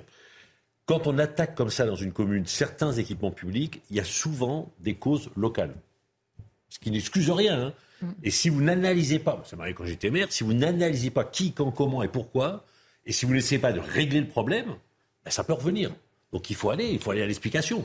Parce que sinon, ben, vous vous dites, bon, ben, c'est catastrophique, c'est scandaleux, mais ça peut revenir. Mm. Donc il faut bien entendu analyser la situation et essayer de trouver, de, de, de faire trouver une solution pour que ça n'arrive plus. Marc Barneau. Euh, cette commune de, de Mont-Saint-Martin, elle est quand même relativement emblématique. Hein. 8-9 000 habitants, euh, au, sein, au, au, cœur du bassin minier de Longwy. Euh, une ville euh, qui, malgré ses 8-9 000 habitants, a 40% de logements sociaux et, comme on l'a vu sur les, sur les images, a un quartier, difficile. Un maire communiste, un député LFI. Voilà la photo de départ. C'est quand même assez étrange que l'on retrouve systématiquement les pires des émeutes, non pas dans les grandes villes, mais dans des villes qui ont un certain nombre de caractéristiques. Et on retrouve en version small, dans cette, ville, ce qu'on a en version extra large dans les banlieues euh, parisiennes on a le même cocktail détonnant. Je rejoins ce que, mon voisin vient de dire à l'instant. C'est vrai qu'il faut comprendre ce qui s'est passé, mais on a l'impression qu'on a à peu près les mêmes ingrédients à Mont-Saint-Martin que l'on a eu dans des grandes, dans des grandes villes comme, euh, comme Nanterre. On a quasiment un, copier-coller à, l'échelle un dixième. Jean-Michel Fauvergue sur effectivement tout ça. Et puis vous le disiez, il y a la fameuse loi d'urgence pour la reconstruction qui fait que ça ira plus vite. Ça ne veut pas dire non plus qu'une école, ça se construira en deux semaines. Mais il y a la question à un moment donné quand même aussi du coup, comment les communes vont pouvoir, alors évidemment elles ne le feront pas seules, mais le temps d'avoir les aides, etc., ce maire malheureusement il en a pour un moment à se faire du souci. Il va y avoir des aides, euh, des aides d'urgence. D'abord, c'est prévu aussi dans la loi. Euh, ce qui est prévu dans la loi, c'est un certain nombre de dérogations aux règles euh, pour, pour reconstruire et pour construire, et, euh, et aussi des, des, des, des aides d'urgence euh, qui, ont, qui ont déjà euh, euh, commencé à, à, non pas être distribuées, mais à être fléchées en tout cas. on voit aussi que pour les, pour, les, pour les particuliers, il y a un numéro spécial téléphonique qui a été mis. bon, là on est sur de, sur de la reconstruction, mais euh, effectivement, il faut qu'on reconstruire vite, ou du moins trouver des solutions alternatives pour que la rentrée scolaire se fasse. Et je ne doute pas que là aussi, il y aura des, coups de pouce pour, faire, pour trouver ces solutions alternatives pour la rentrée scolaire. Euh, les enfants seront scolarisés en, temps et en lieu. Mais la, problématique, c'est de, faire en sorte de de faire en sorte que ça se reproduise pas ou mmh. très peu. Et on constate effectivement que dans un certain nombre de, de villes où, où, il y a beaucoup de logements sociaux, en fait, c'est quand on fait, c'est ce qu'a dit Marc tout à l'heure, un copier-coller des choses, un calque, on s'aperçoit que c'est là où il y a le plus de, de violence et d'émeutes. Et, et, puis on s'aperçoit aussi, et c'est, là c'est ce qu'a dit David Lebars, que les, que les émeutiers, et je suis d'accord avec lui, euh, euh, cassent euh, aux environs directs de, là où ils sont. Et puis, depuis tout à l'heure, on est en train de, dire ils cassent, ils cassent des écoles, c'est leur, c'est leur petit frère, c'est leur, leur cousin, c'est leur, leur mère, etc. Mais ils s'en foutent. Mm. Il faut le savoir, ça. Ils s'en foutent complètement. Il y, a un aspect dans, dans, dans les D'abord, ceux, ceux, qui vont sur ces émeutes-là, ce sont ceux qui sont le moins tenus par leurs parents. Ce sont ceux qui sont d'habitude dehors. Euh, qui travaillent éventuellement aussi avec les dealers, même là aussi ça a été dit, si euh, euh souvent ce ne sont pas les mêmes, mais certains sont euh, cumulent, euh, et, et, et, donc ils se foutent de savoir ce qui casse ou ce qui ne mmh. casse pas. D'ailleurs, ont-ils les moyens intellectuels de savoir ce qu'ils sont en train de faire? Mmh. Est-ce qu'ils arrivent véritablement à, à, à, penser euh, les actions quand bon il faut savoir aussi que dans des phénomènes de groupe de bande euh, ça a été étudié euh, depuis, euh, depuis la nuit des temps. Il y, y, a un phénomène qui entraîne l'ensemble des émeutiers dans, dans, dans, dans ce système-là. Donc, il y a de la c'est vrai, aussi. Hein. C'est vrai qu'il faut savoir, c'est vrai qu'il faut connaître les raisons au niveau national, c'est vrai qu'il faut connaître les raisons au niveau local, pourquoi on s'est attaqué à telle école, etc. Mais je crains qu'il y ait un certain nombre d'exactions qui soient complètement inexpliquées, sauf par le fait de, vouloir s'éclater à, tout casser, à, tout péter. Euh, ou alors à aller piller certains, ça c'est autre chose, certains autres magasins et faire ses courses. Je crois qu'il y, a aussi un autre, si je peux pas être juste un, élément dont on parle très peu, qui est celui de la caution morale. C'est-à-dire qu'habituellement, on parle de l'extrême gauche, son discours anti-police qui révolte tout le monde. Il faut quand même, enfin moi, il y a un élément qui me choque, c'est que cette caution morale que l'extrême gauche a donnée aux émeutiers, Parfois, c'était quasiment de l'appel à l'insurrection. Mais cette caution morale, qui est toujours indispensable pour que le pire se produise, ou quelque part, on leur dit indirectement, mais vous avez raison de faire s'arrêter l'injustice qu'il y a eu, la police a assassiné. Les hommes politiques qui ont eu ce discours-là, de caution morale, sont encore plus responsables que ceux qui ont cassé. On se retrouve dans un instant, on va marquer une pause et on parlera du fameux remaniement. Vous l'attendez tous, ou peut-être en tout cas, il aura lieu finalement demain matin. On reviendra justement sur les ajustements et on fera chacun nos pronostics. De retour dans Soir Info, une ambiance un petit peu euh, particulière. Ce soir encore, Emmanuel Macron était euh, devant les parlementaires de la majorité et on sent une ambiance quand même tendue, évidemment, euh, dans les rangs des ministres. L'un parlait notamment du dîner d'hier. Il disait un ou deux savent, grand maximum. Je suis un peu rassuré, je n'ai pas semblé persona non grata, mais tous disent la même chose quand on reprend certains termes. Il est temps que ça se termine, c'est un supplice de Tantal. Et puis tout le monde, évidemment, euh, se guette. Certains estiment qu'hier, Gérald Darmanin n'avait pas l'air très content du maintien d'Elisabeth Borne. Bref, forcément, ça agite et ça inquiète les ministres. Alors pourquoi ce remaniement tarde tant Eh bien, écoutez l'avis de Mathilde Panot, la présidente du groupe LFI à l'Assemblée. Nous avons maintenant euh, dans notre pays une première ministre euh, qui est euh, une première ministre par défaut, puisque tout le monde comprend bien que la Macronie est en train de devenir un radeau de la Méduse sur lequel personne ne veut monter, personne ne veut y aller. Et d'ailleurs, quand on parle du remaniement qui serait en cours, vous ne connaissez pas la plupart des gens dont on parle et euh, on va se retrouver de nouveau avec un gouvernement dans lequel euh, vous avez des ministres qui jouent à la chaise musicale les uns avec les autres, et puis des gens complètement inconnus qui vont arriver. Vous auriez préféré qu'une personnalité de droite euh, arrive à Matignon? Pas du tout. Je, je préférerais qu'on change de politique dans ce pays comme l'ensemble des Français.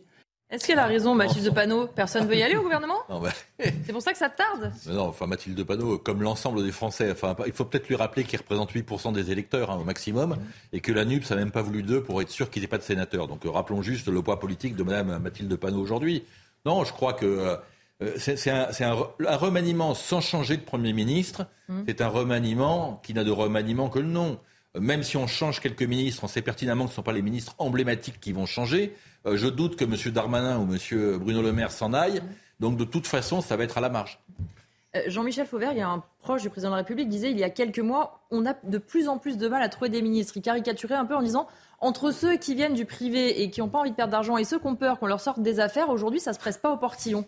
Est-ce que c'est vrai? Parce qu'on sent qu'à chaque fois, quand même, ça prend beaucoup de temps avec Emmanuel Macron, les remaniements.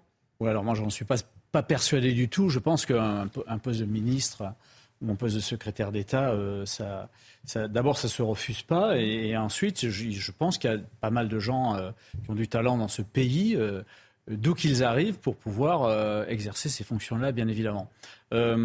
pour autant, pour autant, moi, je suis assez d'accord avec ce que dit Marc, c'est-à-dire que on, alors on va appeler ça remaniement parce que ça s'appelle remaniement, mais euh, le, vrai remaniement pour moi, c'est quand on change effectivement de, mm. Premier ministre et de l'ensemble de l'équipe pour impulser quelque chose de, nouveau. Là, on est sur, euh, euh, sur des...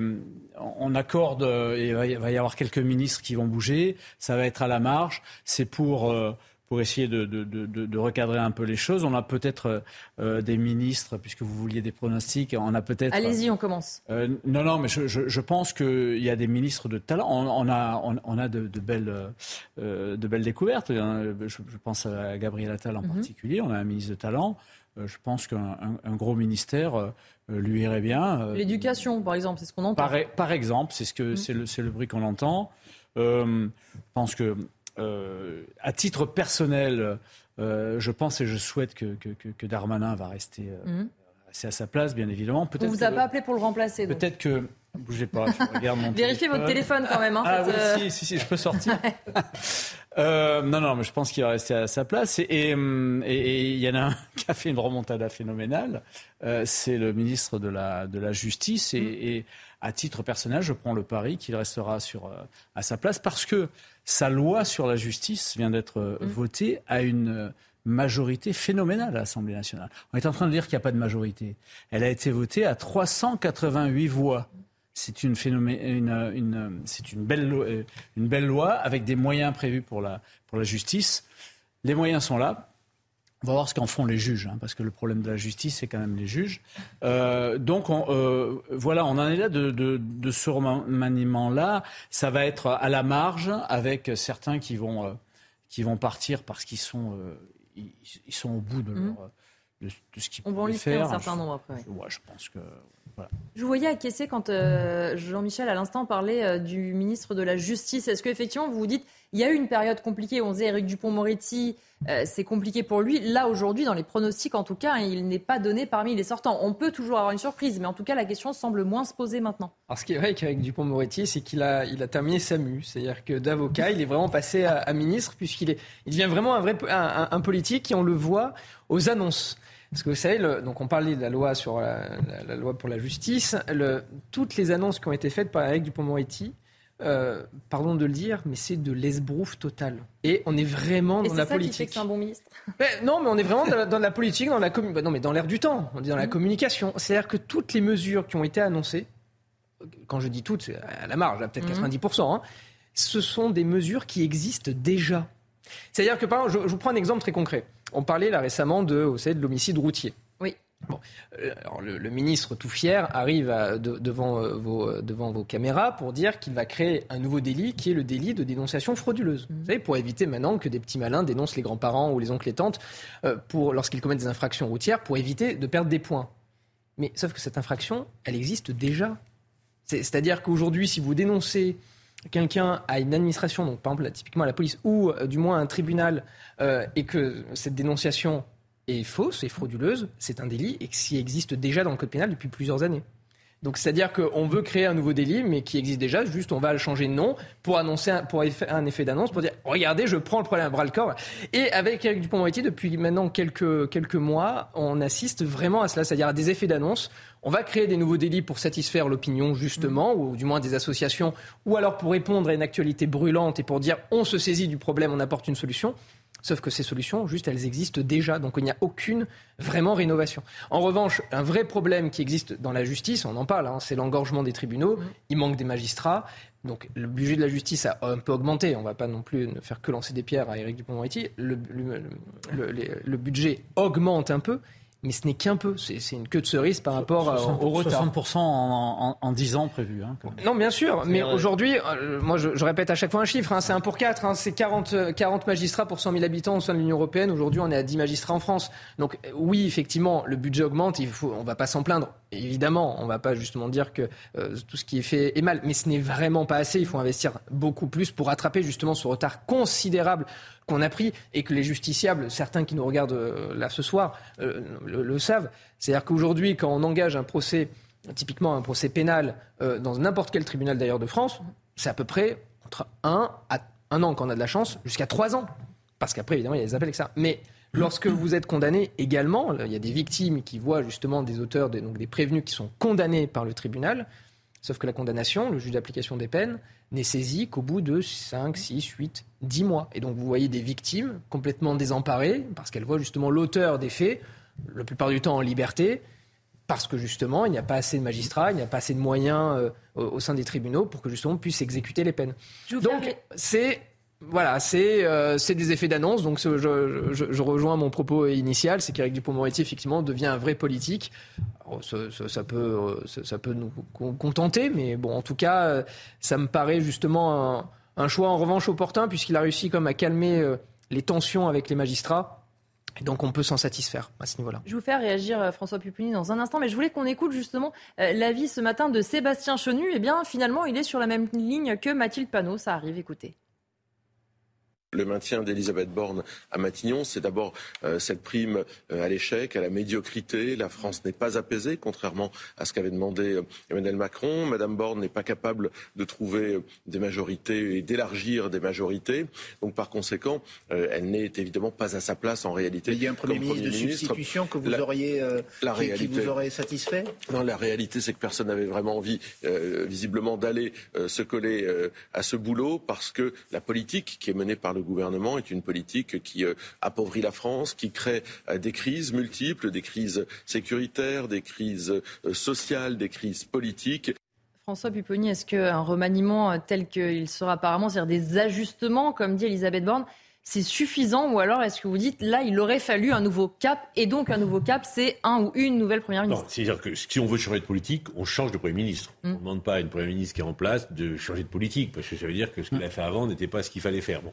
Donc bien entendu, lorsqu'on veut changer de politique dans un quinquennat, on change de premier ministre, on fait un remaniement euh, important. Quel intérêt de faire un remaniement au mois de juillet, courant juillet? Parce qu'en septembre, la, le, débat budgétaire va commencer, un budget de rigueur, difficile, où on va baisser les dépenses et où il y aura 8, 9, 10, 49, 3. Donc demander à un nouveau Premier ministre d'arriver et de faire ce Pour le griller ça n'a aucun intérêt. Il faut laisser la Première ministre finir son travail, faire ce... Et éventuellement, si on veut changer, c'est début 2024, on prend un vrai remaniement, on change, et on essaye d'impulser dans les politiques. Ça, ça a du sens. Mais, entre guillemets, carboniser un nouveau Premier ministre qui va aller pendant six mois. Qui va se griller tout de suite. va se griller tout de suite. Aucun intérêt pour, pour le République. Et il a raison. Donc voilà, on va laisser, on va terminer les affaires courantes jusqu'en décembre. Il y aura la loi sur l'immigration qui doit être très importante par contre. Si un jour elle arrive, parce qu'à force de décaler, euh, le quinquennat sera fini. budgétaire où la majorité sera compliquée à trouver. Le 49.3 sera utilisé pour les textes budgétaires et ensuite on pourra passer à autre chose. Donc c'est le choix qu'a fait par le président de la République et je pense qu'il a eu raison de le faire. Après, par rapport à la question que vous posiez tout à l'heure, vous savez, il y a plein de gens qui veulent devenir ministre. Hein. Bah, envoyer peut-être leur CV à l'Élysée, non, non, s'ils ne l'ont pas fait eux-mêmes. La, vraie question, il y, a plein, il y en a plein, je peux vous dire que ce soir, ils attendent leur coup de fil. Ils étaient à la réception. D'ailleurs, ils nous regardent en attendant, parce que comme ils ne peuvent pas dormir. Ils étaient à la réception ce soir, alors on a connu ça avec Jean-Michel, il court après le président de la République, il essaye d'attirer son regard, il m'a regardé, donc c'est peut-être qu'ils vont m'appeler. Enfin, on a tous connu ça, avec des gens qui sont très fébriles, ça fait même un peu rigoler quand vous le voyez un peu avec du recul. La vraie question, c'est quand vous en appelez certains dont vous considérez qu'ils sont les mieux placés pour avoir le portefeuille, est-ce que ceux-là acceptent? C'est là où c'est plus compliqué. Et puis après, pourquoi ça prend plus de temps qu'avant? Ben parce qu'il faut vérifier auprès des services fiscaux, il faut vérifier auprès de la haute autorité. Il y a quand même quelques enquêtes qui sont faites pour éviter qu'on ait les couacs qu'on a connus. Il y a, surtout lors des présentes mandatures où des gens ont été nommés pour démissionner trois jours après. On va citer euh, certains ministres qui seraient euh, sur le départ. On va en citer euh, trois parce qu'on ne peut pas tous les faire. Alors François Braun notamment. François Braun au ministère de la Santé, il a succédé à Olivier Véran, qui était un ministre qui communiquait beaucoup. Est-ce que vous diriez que François Braun n'est pas toujours d'ailleurs. Hein. Oui, certes. Ça n'est pas un bon ministre en soi, ou est-ce que en fait la différence est trop grande? Marc ah, En réalité, je crois que malheureusement aujourd'hui, ou heureusement peut-être, je ne sais pas, il y a de l'espace de communication pour 5-6 ministres. Hum. Et que bah, il n'y a plus le Covid. Donc euh, forcément, le ministre de la Santé, ben, il est Et puis, ce n'est pas la même personnalité non plus. Alors, je oui, mais disons qu'il n'y a, plus non plus euh, les, événements euh, qu'il faut pour qu'ils soient sur le devant de la scène. Et donc on a 5, 6 ministres maximum qui sont en permanence médiatisés. Mm. Et les 34 ou 35 autres dont on ne parle jamais. Donc si dans les 35 autres, vous avez des gens qui n'ont pas une personnalité très forte et qui s'imposent aux médias, ben forcément, on ne les connaît pas, ils disparaissent et puis ils n'existent pas. J'ai un tout petit désaccord. Il y a deux types de ministres, vous avez raison. Il y a ceux qui sont des bons communicants, qui sont les, les poids lourds d'un gouvernement et qui sont capables. Et puis les un ministre, il doit travailler sur son secteur, mm. sur son portefeuille. Et si ce ministre-là, là où il va, ce qui correspond à ses propres mm. compétences, et que ça se passe bien, ça imprime. Hein. C'est un ministre qui fait 3, 4, 5 déplacements dans la semaine, il voit du monde. Et quand ces personnes qu'il a vues, eh ben, il a été bon en communication, mais une communication locale, ça imprime. Les gens disent, ah, c'est bon.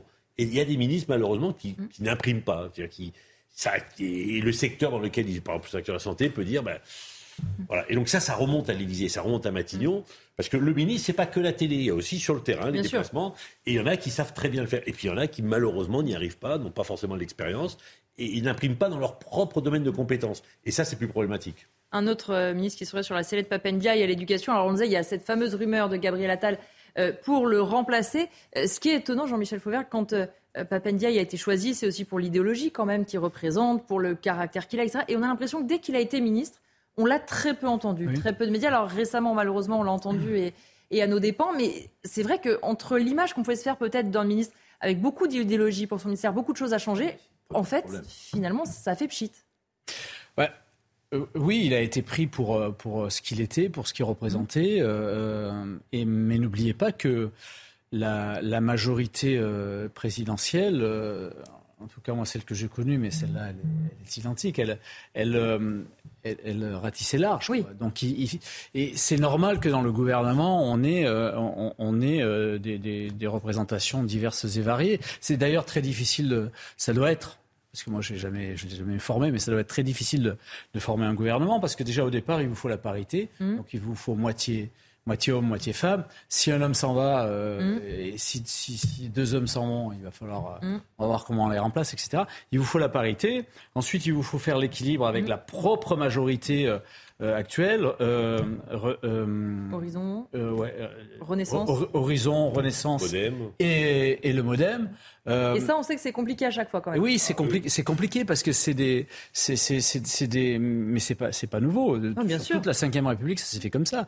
rappelez-vous le RPR et, l'UDF, il y avait des petites, des, des, petits réglages à faire de manière à avoir euh, à, avoir des gens qui représentent un peu, un peu tous les partis. Euh, donc, euh, difficulté importante pour en revenir à, à Papendiaï, effectivement, il a été essentiellement pris aussi pour ça. Mmh. et, et, et, on ne peut pas dire réellement qu'il est euh, qu'il est imprimé euh, venant derrière un, ministre mm. euh, qui, lui, avait engagé des réformes sur le premier quinquennat. Et, la dernière dont on va aussi parler, puisqu'on va changer de thème après, c'est Marlène Schiappa. Parce que on sait que pour exister en dehors de son ministère, qui n'est pas malheureusement peut-être pour elle médiatique, il y a eu beaucoup de polémiques. Il y a le fonds Marianne, évidemment. Ce qui est drôle, c'est que certains dans l'exécutif se demandent s'il vaut mieux garder Marlène Schiappa à l'intérieur du gouvernement avec le risque de polémique ou se dire, elle sort du gouvernement, mais là c'est une grenade dégoupillée à tout moment. Et c'est ce que me disait encore il n'y a pas si longtemps que ça un conseil exécutif. Si elle nous sort un bouquin, on n'est pas bien. Oui, elle aura mis un couteau sous la gorge. Hmm. Parce qu'elle sait qu'elle n'est, elle n'est pas non plus un, des poids lourds du gouvernement, j'entends au sens, euh, aujourd'hui, euh, euh, voilà, au sens, au sens technique même du, du, terme. Hein. Elle n'est pas, n'a pas l'épaisseur de Gérald Darmanin ou de Bruno Le Maire. Mais donc, du coup, elle a pris le contre-pied en se disant, bah, je vais faire en sorte de pouvoir les bloquer, parce que s'ils ne me gardent pas, derrière, je les euh, justement, je, je, je, règle mes comptes à travers peut-être un bouquin. La capacité. Moi déjà, je suis pas, je suis pas. Ceux qui disent retenez-moi, je vais tout casser. Généralement, ils sortent. Non mais juste, juste sur Papendai, et, je, je, crois que il y a deux ministères aujourd'hui, qui est le ministère, le ministère de la, Santé et le ministère de l'Éducation nationale. Sur lequel je crois qu'il faut tourner la page des Jack Lang, des Papendai, des nominations comme ça de gens qui sont dogmatiques, qui sont politiques il faut des gestionnaires. C'est-à-dire qu'il faut vitalement aujourd'hui au ministère de l'Éducation nationale et au ministère de la Santé des gestionnaires. Je quand on voit ce qui est devenu l'éducation nationale aujourd'hui, le gaspillage qui se chiffre en dizaines de milliers de, professeurs et en milliards d'euros, il faut quelqu'un qui mette un coup de pied dans la fourmilière et qui gère. Ce n'est pas possible de continuer comme ça. Et c'est sûr que tant qu'on aura des profils comme Papendai, ne sont pas des gestionnaires, ce sont des idéologues. Donc ils vont jamais gérer. Et pourtant, on a besoin de gérer. Mais aujourd'hui, il faut gérer. Jean-Michel, pour terminer là-dessus. Et pourtant, euh, au ministère de l'Éducation nationale, euh, il y, a quasiment eu que des idéologues, hein, y compris dans le Parti socialiste. C'est bien pour ça c'est bien pour ça qu'on a le problème. Donc, effectivement, pour en revenir à, Marlène Schiappa, euh, moi je crois pas du tout que je crois pas du tout qu'elle qu'on va qu'on va la garder parce que sinon on la garde pas, elle va faire. De toute façon, son bouquin le fera. Euh, et c'est juste. Mais je, pense que ces derniers temps, elle, elle y était plus. Et puis, je, je, je vous signale qu'elle est passée de secrétaire d'État à ministre délégué, de ministre délégué à secrétaire d'État. Mm. Euh, en général, c'est on essaie de. C'est pas le chemin le plus classique. Le chemin habituel.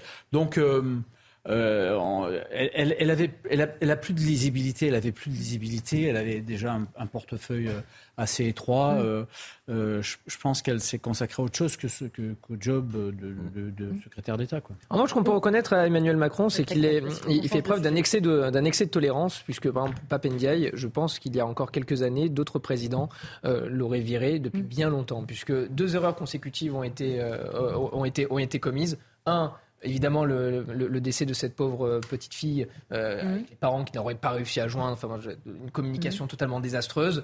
Et ensuite, les critiques qu'il a formulées auprès d'une chaîne d'information, ce qui est totalement inacceptable de la part d'un ministre. Et donc je pense que déjà, avec ces deux là on va changer de sujet, parce qu'il faut vraiment euh, qu'on avance. Et on va parler de David Lisnard, qui est furieux. Le maire, les Républicains de Cannes ne digèrent pas la décision de l'État de mettre fin subitement à l'hébergement d'urgence de centaines de personnes dans les Alpes-Maritimes en pleine saison estivale et surtout en pleine canicule. Selon les deals, depuis le 14 juillet, des individus visés par des obligations de quitter le territoire français se retrouveraient donc sans contrôle et des familles à la rue. Plusieurs de ces dernières désœuvrées se seraient ainsi précipitées aux portes des mairies, dont celle de Cannes, pour trouver de l'aide. Regardez les explications, elles sont signées Marine Sabourin.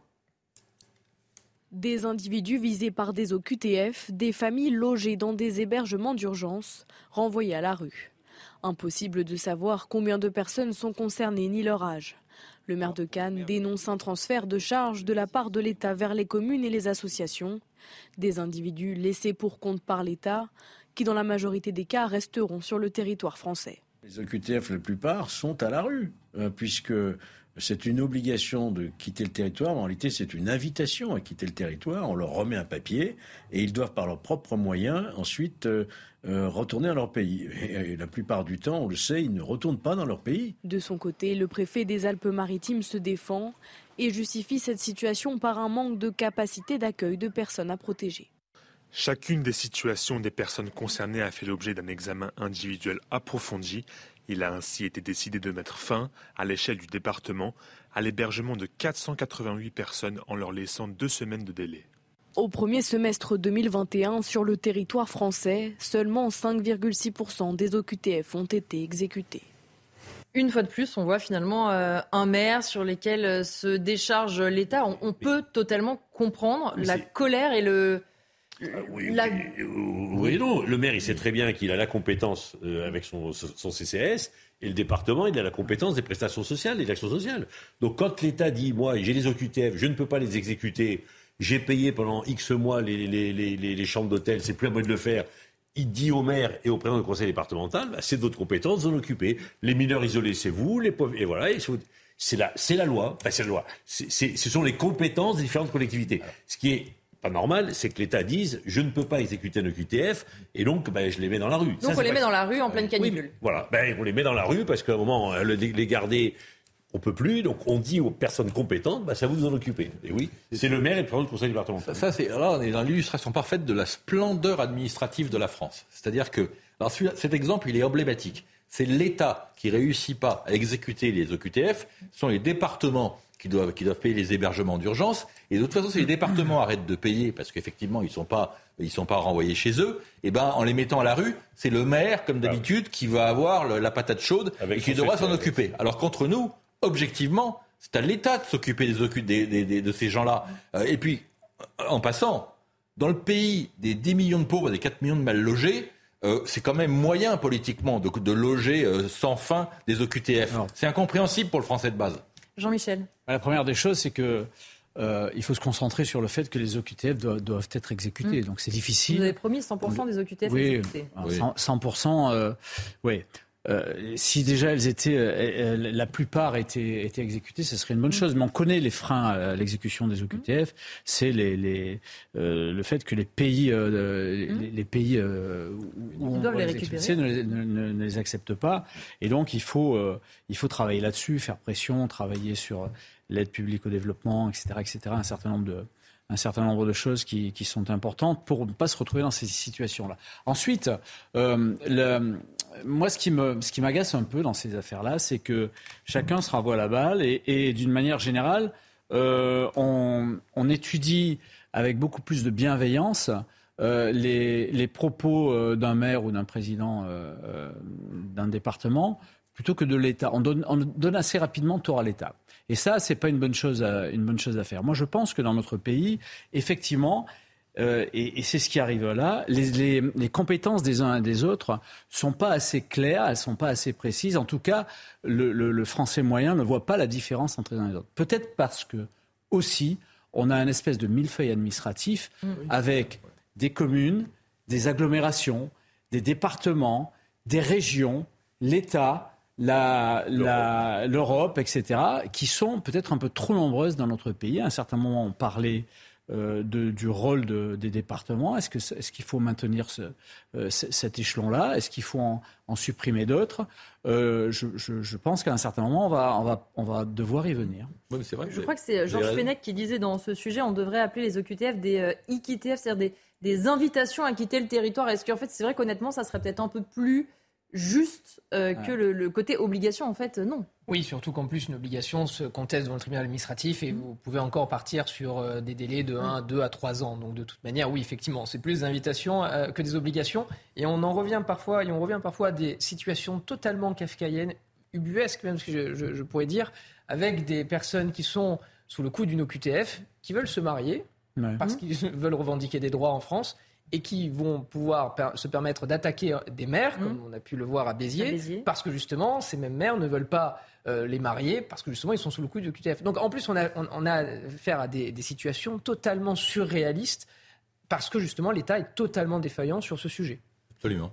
Mais il y a même pire que ça. Il y a que quand vous voulez vous être régularisé en France après 10 ans de présence, vous pouvez produire votre OQTF pour prouver que vous étiez bah oui, là, ce qui est quand même incroyable. Ah oui, C'est-à-dire que vous pouvez dire, attendez, moi j'étais en France il y a 10 ans, regardez d'ailleurs, j'avais il y a 10 ans une obligation de quitter le territoire français. C'est un document légal qui lui permettra de prouver qu'il était effectivement là il y a 10 ans. Honnêtement, on marche sur la tête. On va regarder justement, et je vous fais réagir après ce que disait euh, Georges Fetneck, notre consultant CNews, sur euh, la capacité ou l'incapacité euh, de l'État à faire respecter les OQTF. Ce qu'on peut retenir de, de cette euh, malheureuse histoire, hein, il faudra bien trouver une issue, c'est l'incapacité encore aujourd'hui de l'État à régler ce problème des étrangers en situation régulière avec leurs familles. Euh, qui font l'objet d'une obligation de quitter le territoire, qu'on nous n'arrivons pas à obtenir des, des laissés-passer et à faire exécuter ces décisions. Et donc, ce qui fait que vous avez dans la rue des familles entières qui vont traîner, en plus dans des conditions euh, météorologiques euh, terribles. Et David Lisnard a tout à fait raison de s'élever contre cette façon de procéder.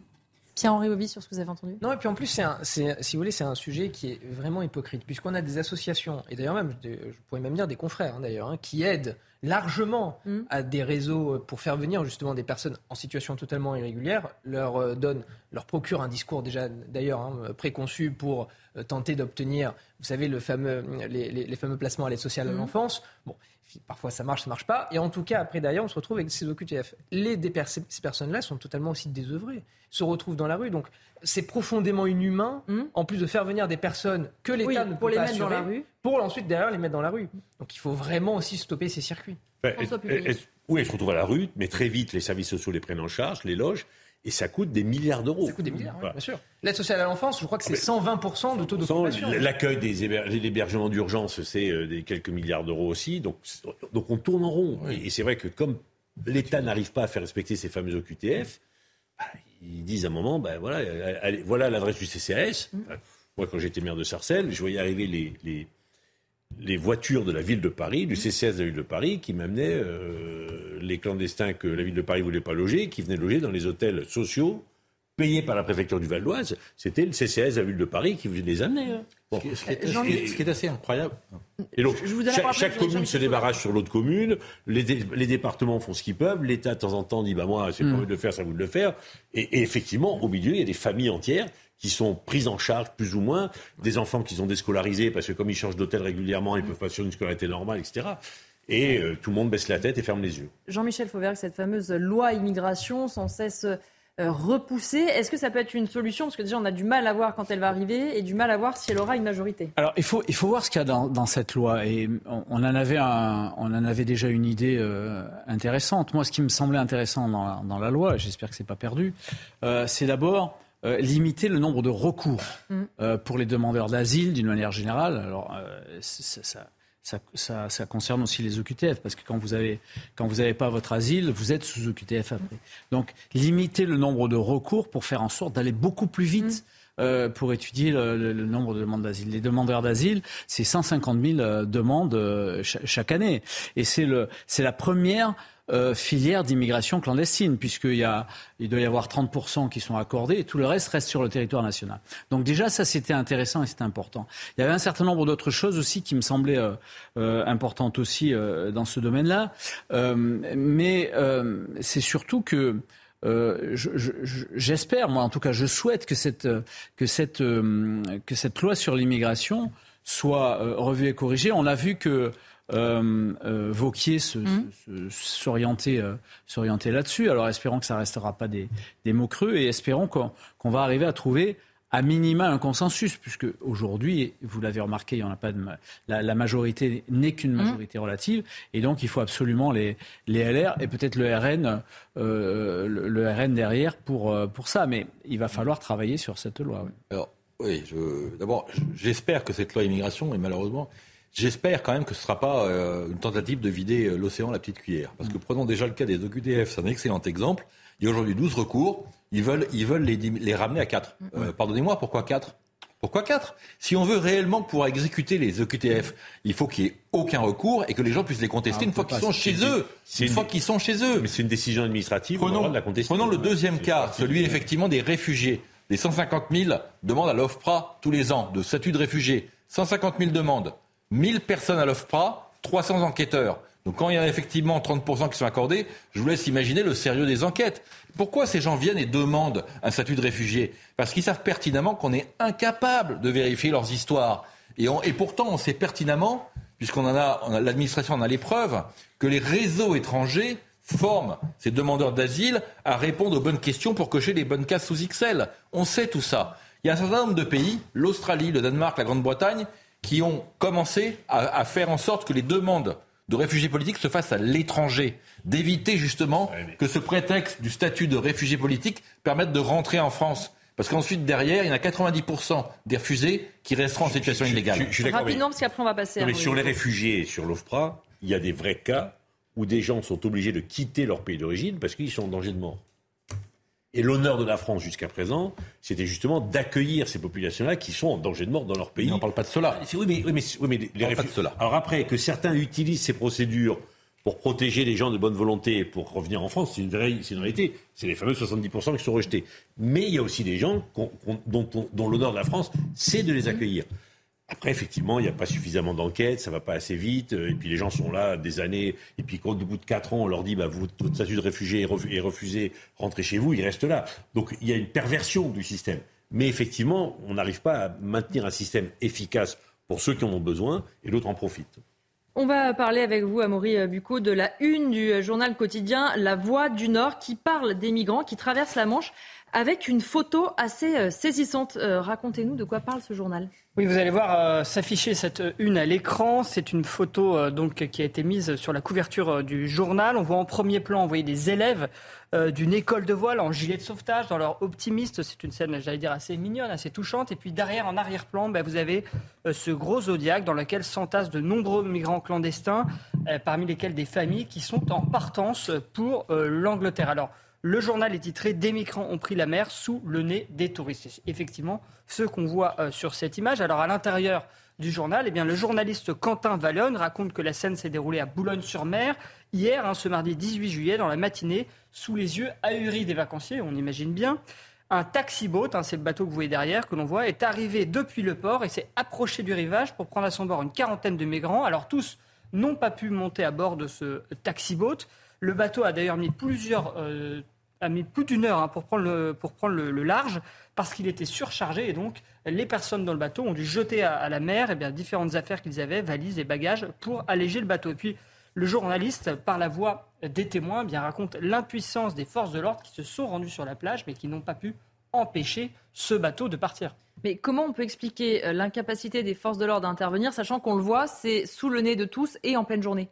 Alors, il y a un point qui est intéressant et qui est brièvement abordé euh, par, euh, par ce journaliste, c'est l'évolution dans la technique des passeurs. Alors, depuis environ un an, ils utilisent le phénomène des taxi-boats, ce, bateau que vous voyez. ce sont en fait des grosses embarcations qui partent, si vous voulez, d'un point assez éloigné de la plage où ils doivent prendre des migrants et puis viennent récupérer comme ça des migrants, parfois même en faisant plusieurs points d'arrêt, comme un bus, hein, peut le faire avec des arrêts de bus, et puis avant de prendre le large euh, pour euh, l'Angleterre. Alors ça évite, euh, si vous voulez, que c'est parce que, enfin, pour vous faire très clair, avant c'était le phénomène des small boats. Et le problème des small boats, donc c'était les petites embarcations que les migrants cachaient, si vous voulez, sur près du rivage, sur la, la plage, dans les buissons, et avec lequel ils se rendaient à la mer. Le problème de ces small boats, c'est que non seulement les policiers arrivaient à dénicher les small boats et à les confisquer avant qu'ils puissent aller à l'eau avec, mais même lorsqu'ils allaient à l'eau avec ces small boats, ils étaient ralentis puisqu'ils devaient porter ce bateau et donc ils étaient interpellés avant même d'avoir pris la mer.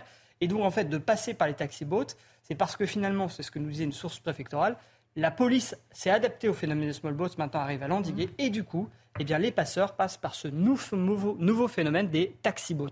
Merci pour cet éclairage, mais ça n'explique pas euh, pourquoi, dans ce cas-là précis à Boulogne-sur-Mer, la police n'a pas intercepté l'embarcation alors qu'ils étaient visiblement sur place. Oui, alors il y, a plusieurs euh, raisons à cela. En fait, à partir du moment où le bateau n'est plus euh, accessible à portée de main du policier, ils ne peuvent pas faire grand-chose. Je rappelle que les policiers arrivent, eux, depuis le rivage. Alors, il y a quand même une, une note hein, qu'on a pu se procurer, une note de la préfecture de la zone de défense et de la sécurité nord qui date de janvier 2022 et qui incitait les policiers à aller finalement dans l'eau jusqu'à ce qu'ils aient pied pour aller récupérer les embarcations et pour empêcher ces bateaux de partir. Je, vous lis une des citations.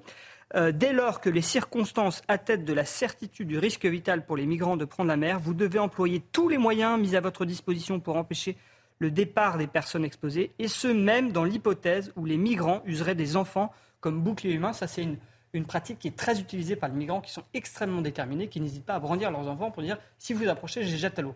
Et ce qui se passe, c'est qu'à partir du moment où le bateau n'est plus à portée de, pied euh, des policiers, là, ce sont les sauveteurs en mer et l'armée en fait qui prennent le relais, qui ont la compétence sur la mer.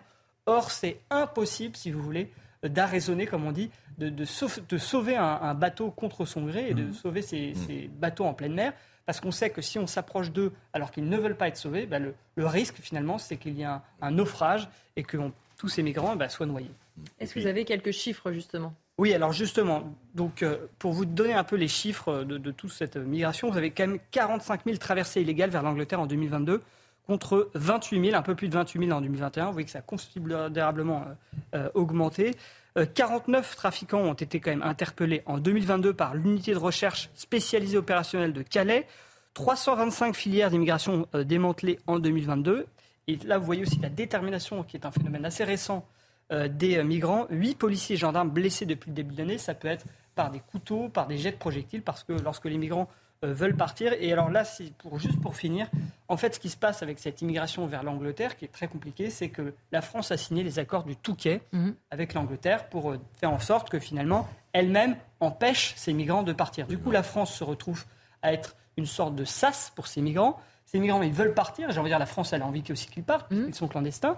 Et donc, on les retient chez nous en sachant que finalement on ne pourra même pas les renvoyer dans leur pays d'origine, puisque vous savez toutes les difficultés que l'on a à renvoyer aujourd'hui des clandestins. Vous voyez un peu atterré euh, Pierre-Henri Bovis euh, pendant la, démonstration d'Amaury bah, euh, non, complètement atterré parce qu'on sent que, on sent que l'État, si vous voulez, là aussi, n'a pas vraiment de solution à ce, à ce problème qu'il faudrait pourtant endiguer. Mm. Et donc oui, effectivement, on se retrouve complètement, complètement désemparé face à, face à ce, phénomène qui s'amplifie, là je, voyais les chiffres, cela a doublé euh, par, rapport à, par rapport à 2021, et c'est un phénomène qui de toute manière va en s'amplifiant. Et, tant que l'État n'arrivera pas à résoudre ce problème et à prendre à bras le corps, mais c'est même au niveau européen de toute manière, là, c'est même plus à l'échelle nationale, on assistera encore à ces drames. En 30 secondes, Marc oui. s'il vous plaît. Oui, 30 secondes. Sauf, sauf qu'effectivement, vous avez mentionné les accords du Touquet. Oui, il y, y, a un petit détail qui va nous coûter cher, c'est que les Anglais nous ont donné 500 millions d'euros pour privatiser 800 ou 700 gendarmes, ce qui est d'ailleurs un scandale absolu, hein, parce que je ne sais pas depuis quand on privatise la gendarmerie en France. Mais enfin, les Anglais ont payé 500 millions pour, pour 700 gendarmes, et donc cette image, elle va faire grand bruit. Là, les tabloïds anglais vont, vont nous tomber dessus. Donc là, on a un vrai souci. C'est vrai qu'on ne peut pas à la fois demander aux Anglais de payer pour éviter le départ des migrants, et en même temps que ce genre de choses se produisent. Jean-Michel Fauvert, pour terminer.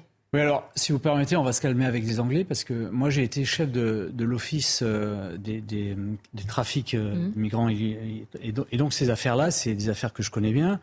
Euh, à chaque fois qu'on a eu des, des affaires internationales, les trafics de, de migrants, c'est forcément des affaires internationales.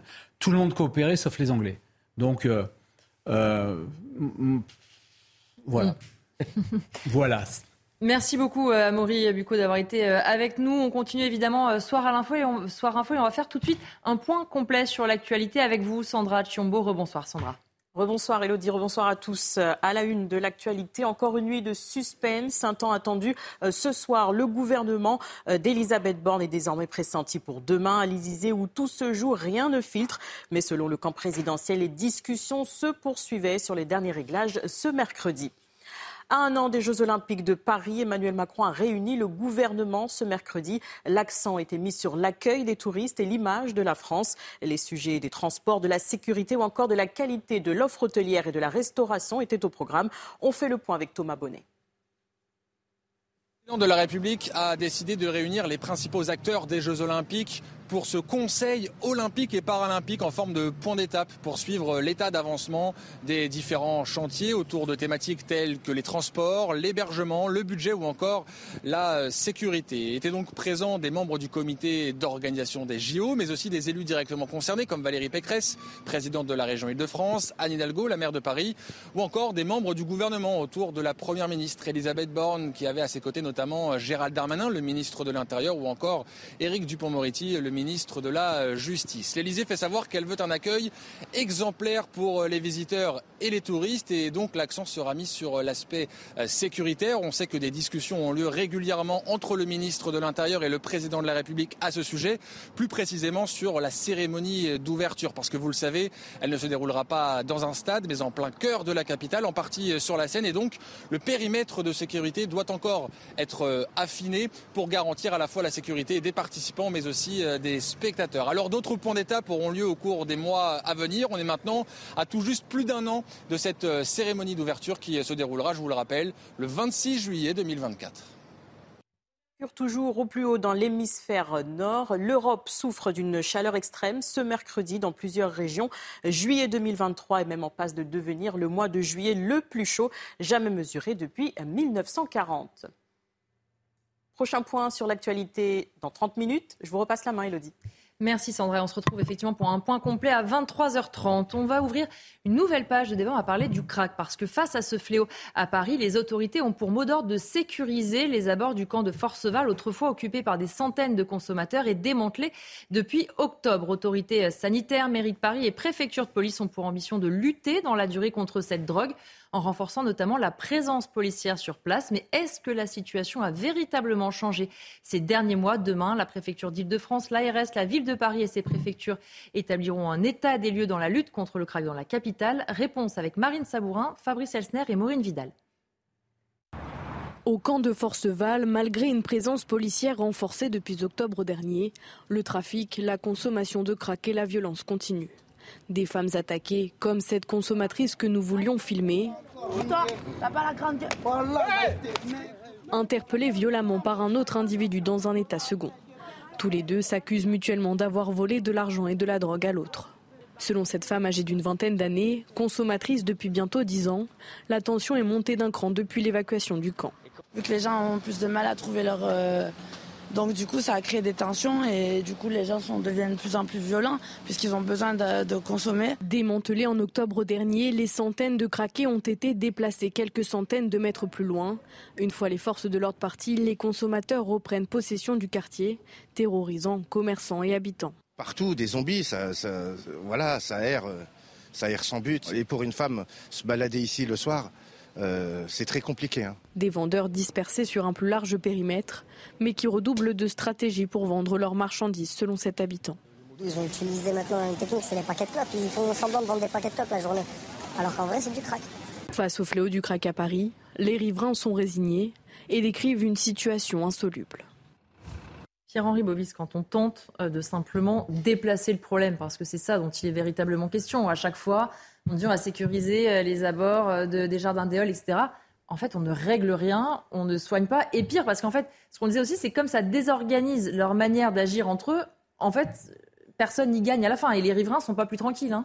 Non, et puis en plus, cela devient un vrai sujet de santé publique mm. à Paris. Il faut savoir que les hôpitaux aujourd'hui se retrouvent, se retrouvent pleins de justement de ces personnes-là qui euh, sont amenées par les associations, et donc les médecins sont évidemment euh, euh, tenus de les, de les soigner. Donc c'est un vrai problème de santé publique, puisque la plupart du temps, en plus, ces personnes-là qui sont amenées quelque sorte de force hein, par des associations pour se faire soigner ne veulent pas mm. se faire soigner et donc, et donc partent. La plupart du temps, on s'enfuit. Donc effectivement, on déplace le problème et c'est un problème qui s'amplifie. Et à Paris, ça devient un véritable sujet, un vrai, vrai sujet, oui. Mm. François Pupponi, je voyais aussi réagir quand on, voyait effectivement ces images de ces personnes qui errent un peu comme des zombies. On imagine aussi le quotidien quand même de ceux qui vivent à côté. C'est insupportable. Mm. Moi, pour euh, rentrer à Sarcelles, je passe par la porte de la chapelle. Euh, ça fait bien longtemps que je m'arrête plus au feu rouge. Hein. Parce que vous avez des zombies qui traversent le milieu de la route, qui tapent à la fenêtre. Pas quelqu'un qui est particulièrement peur, mais hein, vous dites, euh, qu'est-ce qui va arriver? Oui, ça crée le, une nord de euh, Paris, Le nord de Paris et l'est de Paris, c'est insupportable pour les riverains, insupportable pour les enfants qui vont à l'école, pour les mères de famille, etc. Et la solution, on le sait, entre guillemets, ça serait de faire en sorte que ces personnes se soignent mm. pour qu'elles sortent de la dépendance de la drogue. Mm. Sauf qu'aujourd'hui, c'est ces structures-là qui manquent. Parce que mettre la police, sincèrement, on déplace le problème. Oui, c'est ce qu'on a vu. Hein. Voilà, on, met, la police, on met des barrières, la police empêche de revenir dans la, mmh. colline du crack. Ils sont oui, ils vont la rue d'à côté. très bien. Mais on ne traite pas le problème au fond. Mmh. Au fond, c'est comment on fait en sorte que. c'est inhumain. Quand j'étais député, j'ai été visiter la colonne du crack. Mmh. Pleine journée pour.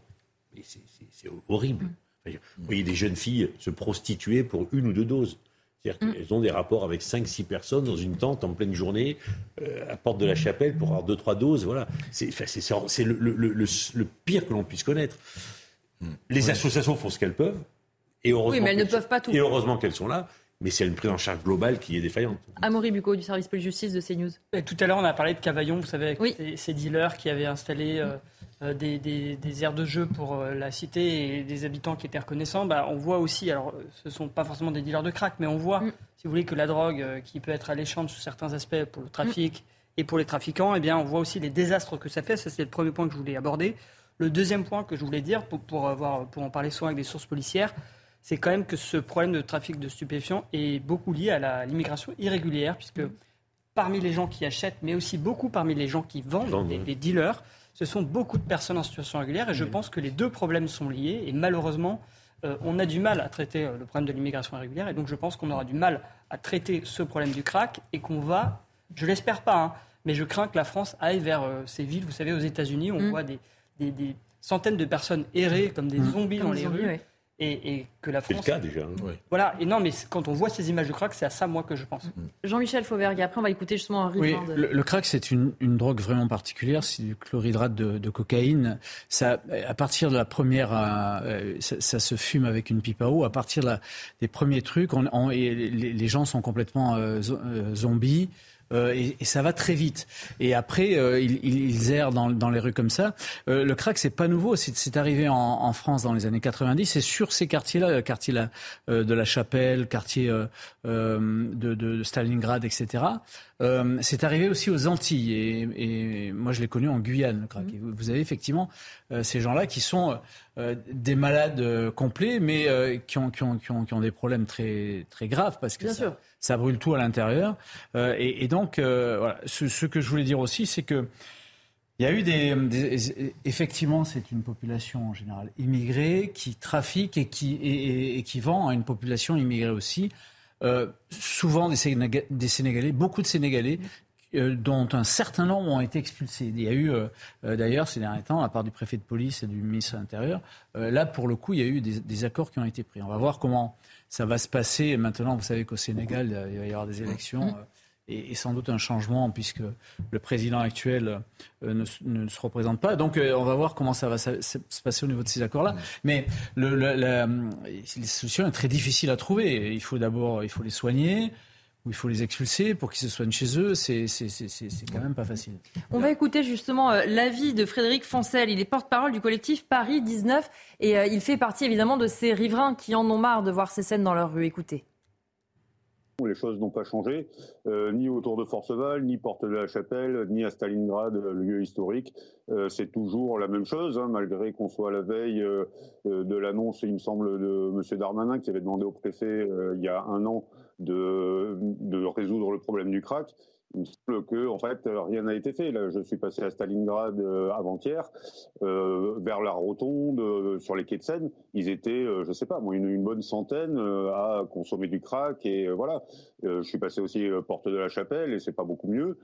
Parce que le ras-le-bol des riverains, c'est à la fois leur peur quand ils sont dans la rue, mais euh, pour étaler justement reportage autour du jardin Halles, il y avait euh, une dame qui me racontait, moi je voulais vendre mon appartement, je ne peux pas le faire parce qu'aujourd'hui il est tellement dévalué qu'en fait c'est ridicule, je perds de l'argent. C'est aussi ça qu'on impose à ces personnes qui vivent euh, dans ces quartiers où on a déplacé ces toxicomanes. Ah oui, moi, j'ai eu l'occasion d'être avec sur un plateau avec ce monsieur là, mmh. qui préside une des une des neuf associations. Il y a oui, porte-parole collectif Paris 19. Voilà, il y a neuf associations et 17 collectifs, hein, juste pour montrer tout le monde est furax. Tout le monde est furax, sauf la mairie de Paris.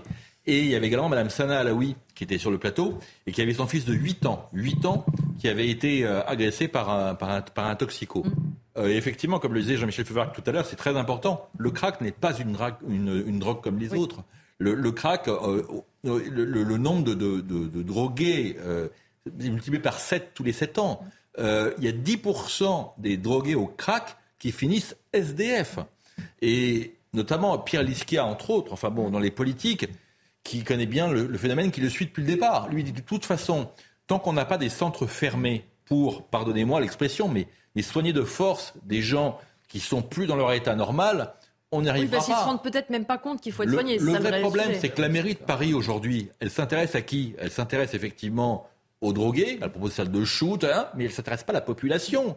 Et tout le monde renvoie la balle parce que la mairie explique que c'est le enfin, c'est la région, la région dit que c'est le ministère de la Santé. Personne la, la, personne que vous avez interviewée à l'instant nous racontait que lorsqu'il appelle la police, puis personne ne répond. La technique qu'ils font, c'est qu'ils prennent des accents étrangers pour faire croire qu'ils sont des touristes agressés dans la rue. Là, la police vient, ils vivent un enfer au quotidien. C'est pas de pas vendre leur appartement, c'est qu'ils peuvent plus sortir de leur appartement. Mais c'est pas. Enfin, la police, elle fait ce qu'elle peut. Je pense pas que ce soit même de sa compétence. Là, on est sur un problème de santé publique. Mmh effectivement, ce qui est insupportable pour les riverains, c'est à la fois de vivre ça et d'entendre la préfecture et la, ville de Paris se renvoyer la balle tous les deux en disant c'est pas moi, c'est l'autre. Ça, c'est insupportable. À un moment qu'ils ne soient pas capables de se mettre autour d'une table pour dire comment on fait. Alors, la difficulté, c'est d'enfermer des gens pour une raison thérapeutique. ça n'existe pas, ça. Juridiquement, on ne sait pas faire. Peut-être qu'un jour on y arrive, mais pour l'instant, on ne sait pas faire. Mais si effectivement on ne les soigne pas, et c'est très compliqué de les soigner, ça va se développer dans des conditions qui vont être insupportables. Et, malheureusement, ça participe aussi à la désillusion de, de, la ville de Paris, puisque quand un touriste atterrit à Charles de Gaulle, il mm. prend le taxi, alors déjà il met une heure et demie pour arriver à Paris, il passe par la porte de la Chapelle, et comme vous le disiez hein, tout à l'heure, euh, bon courage aux touristes euh, qui veut prendre en photo Paris, qui se fait taper à la vitre par euh, justement deux trois zombies avec les yeux complètement éclatés. Il arrive dans Paris, alors là maintenant il met presque deux à trois heures. Merci Anne Hidalgo avec les travaux. Enfin, je veux dire, c'est donc il repart parce que son, séjour est terminé. C'est le, fameux syndrome. Euh... S'il tombe pas dans les émeutes. Euh, S'il tombe pas dans les émeutes? il y a un endroit en, il y a un endroit en France où la police doit escorter les enfants pour aller à l'école. C'est dans ces quartiers-là. C'est inadmissible. Les enfants ne peuvent plus aller à l'école s'ils sont escortés par la police. Il y a une situation d'urgence. On va changer euh, de sujet, quoi qu'on va rester euh, un petit peu dans les mêmes thématiques, puisque le gouvernement renforce les sanctions à l'égard des automobilistes responsables d'infractions. Lundi, la première ministre Elisabeth Borne a annoncé, par exemple, la suspension du permis de conduire en cas de contrôle positif aux stupéfiants. L'application sur le terrain commence déjà. Hier, nous avons suivi une opération de police à Grenoble avec Olivier Madinier et Adrien Spiteri.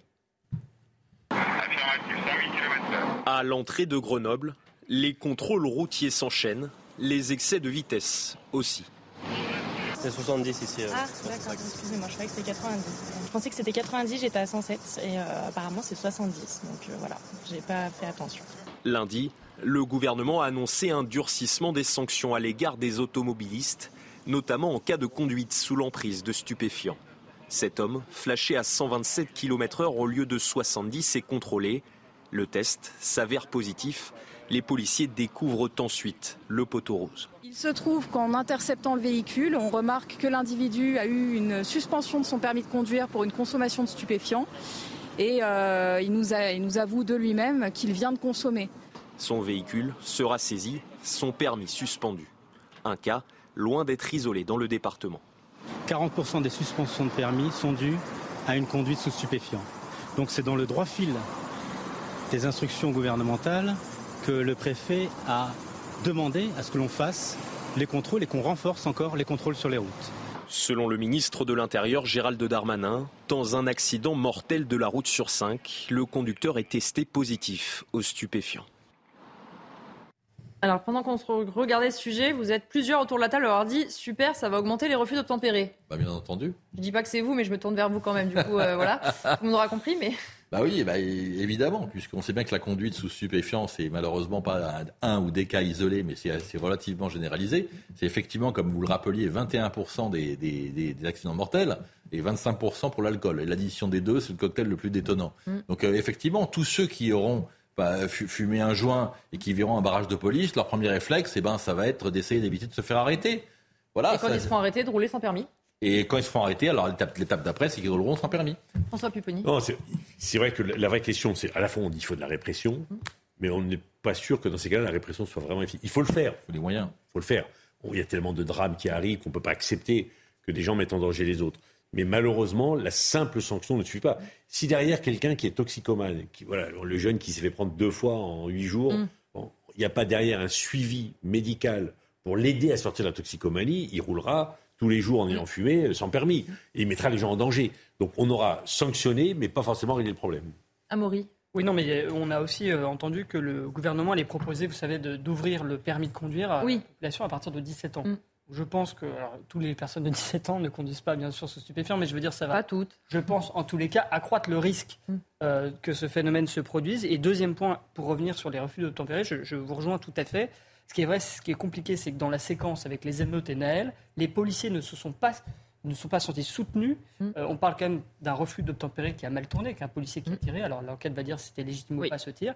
Mais en tous les cas, c'est sûr, c'est que en prenant cette mesure, je pense qu'effectivement, on va accroître le nombre de refus d'obtempérer, mais je pense que les policiers, du coup, vont avoir besoin peut-être d'être davantage soutenus par le mm. gouvernement s'ils doivent faire usage de leur arme à feu. Pierre-Henri Bovis. Oui, effectivement, c'est un problème compliqué parce que si en même temps le gouvernement ne fait rien, on serait là aussi à les critiquer en disant ben oui, le gouvernement ne prend pas le problème à bras le corps. Donc il faut en revanche beaucoup plus de prévention, des sanctions fermes, systématiques. Et après, effectivement, je rejoins tout à fait euh, M. Pupponi, il faut aussi derrière un suivi mm. pour que justement les personnes toxicomanes sortent. Voilà, et, Mais après, effectivement, c'est un vrai, une vraie difficulté puisque le, les refus d'obtempérer euh, vont, vont, euh, vont s'accroître et il va falloir vraiment que le gouvernement soutienne les forces de l'ordre dans une tâche qui va du coup s'annoncer très compliquée. Jean-Michel Fauvergue, je vous laisse le dernier mot. Oui, euh, et comment alors on, sous, prétexte qu'il va y avoir des refus d'obtempérer multipliés et, que des, possibilités de, conduite sans permis, alors on ne, on ne pourrait pas faire de contrôle, on ne voudrait pas faire de contrôle sur des gens qui sont sous l'empire de, de stupéfiants et dont on sait que certains ont, fait des, accidents, certains fameux ont fait des accidents euh, et ôté des vies.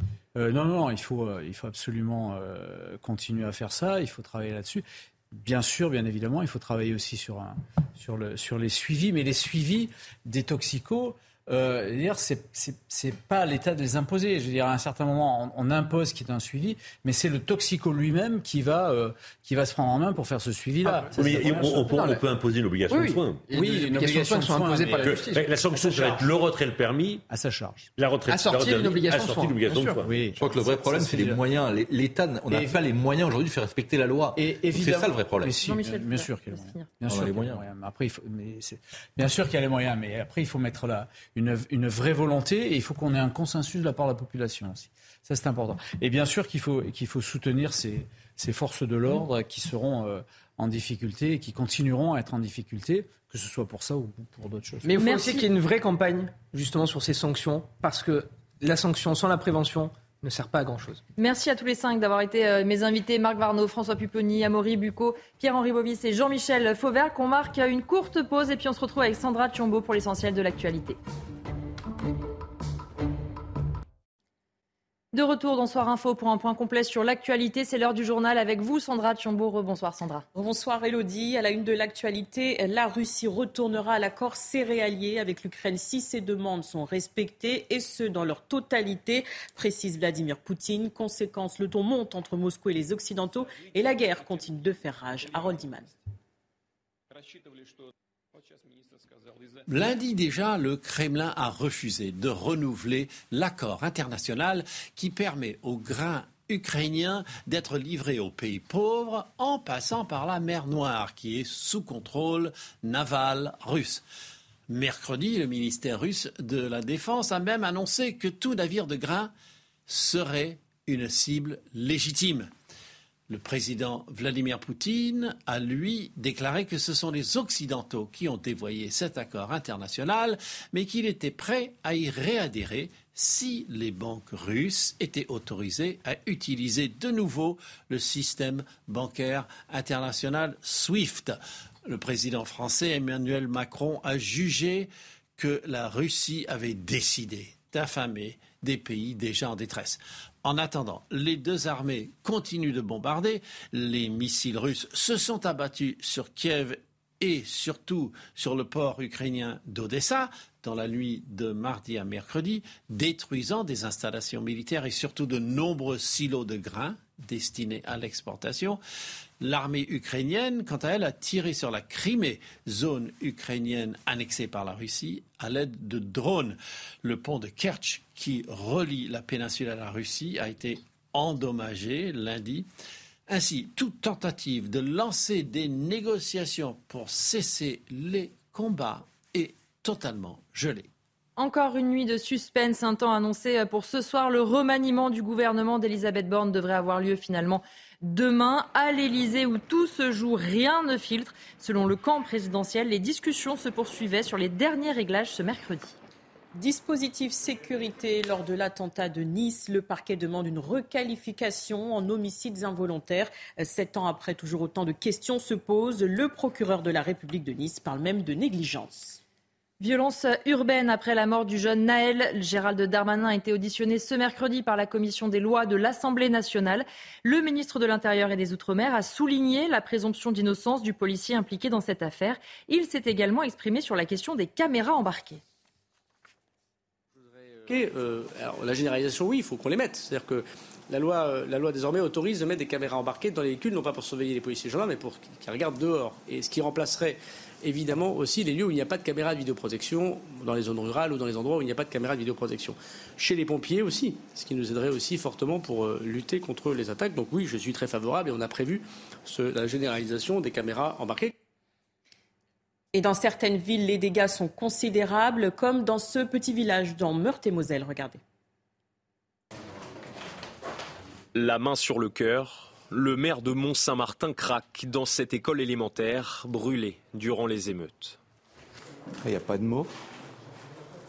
Vous savez, quand on, porte atteinte euh, à un outil d'émancipation humaine euh, dans une société humaine, euh, il y a de quoi s'inquiéter. Quoi. Du sol au plafond, l'établissement est dévasté. La mairie a également été prise pour cible les travaux de réparation ont déjà commencé, mais le préjudice est considérable. C'est une catastrophe.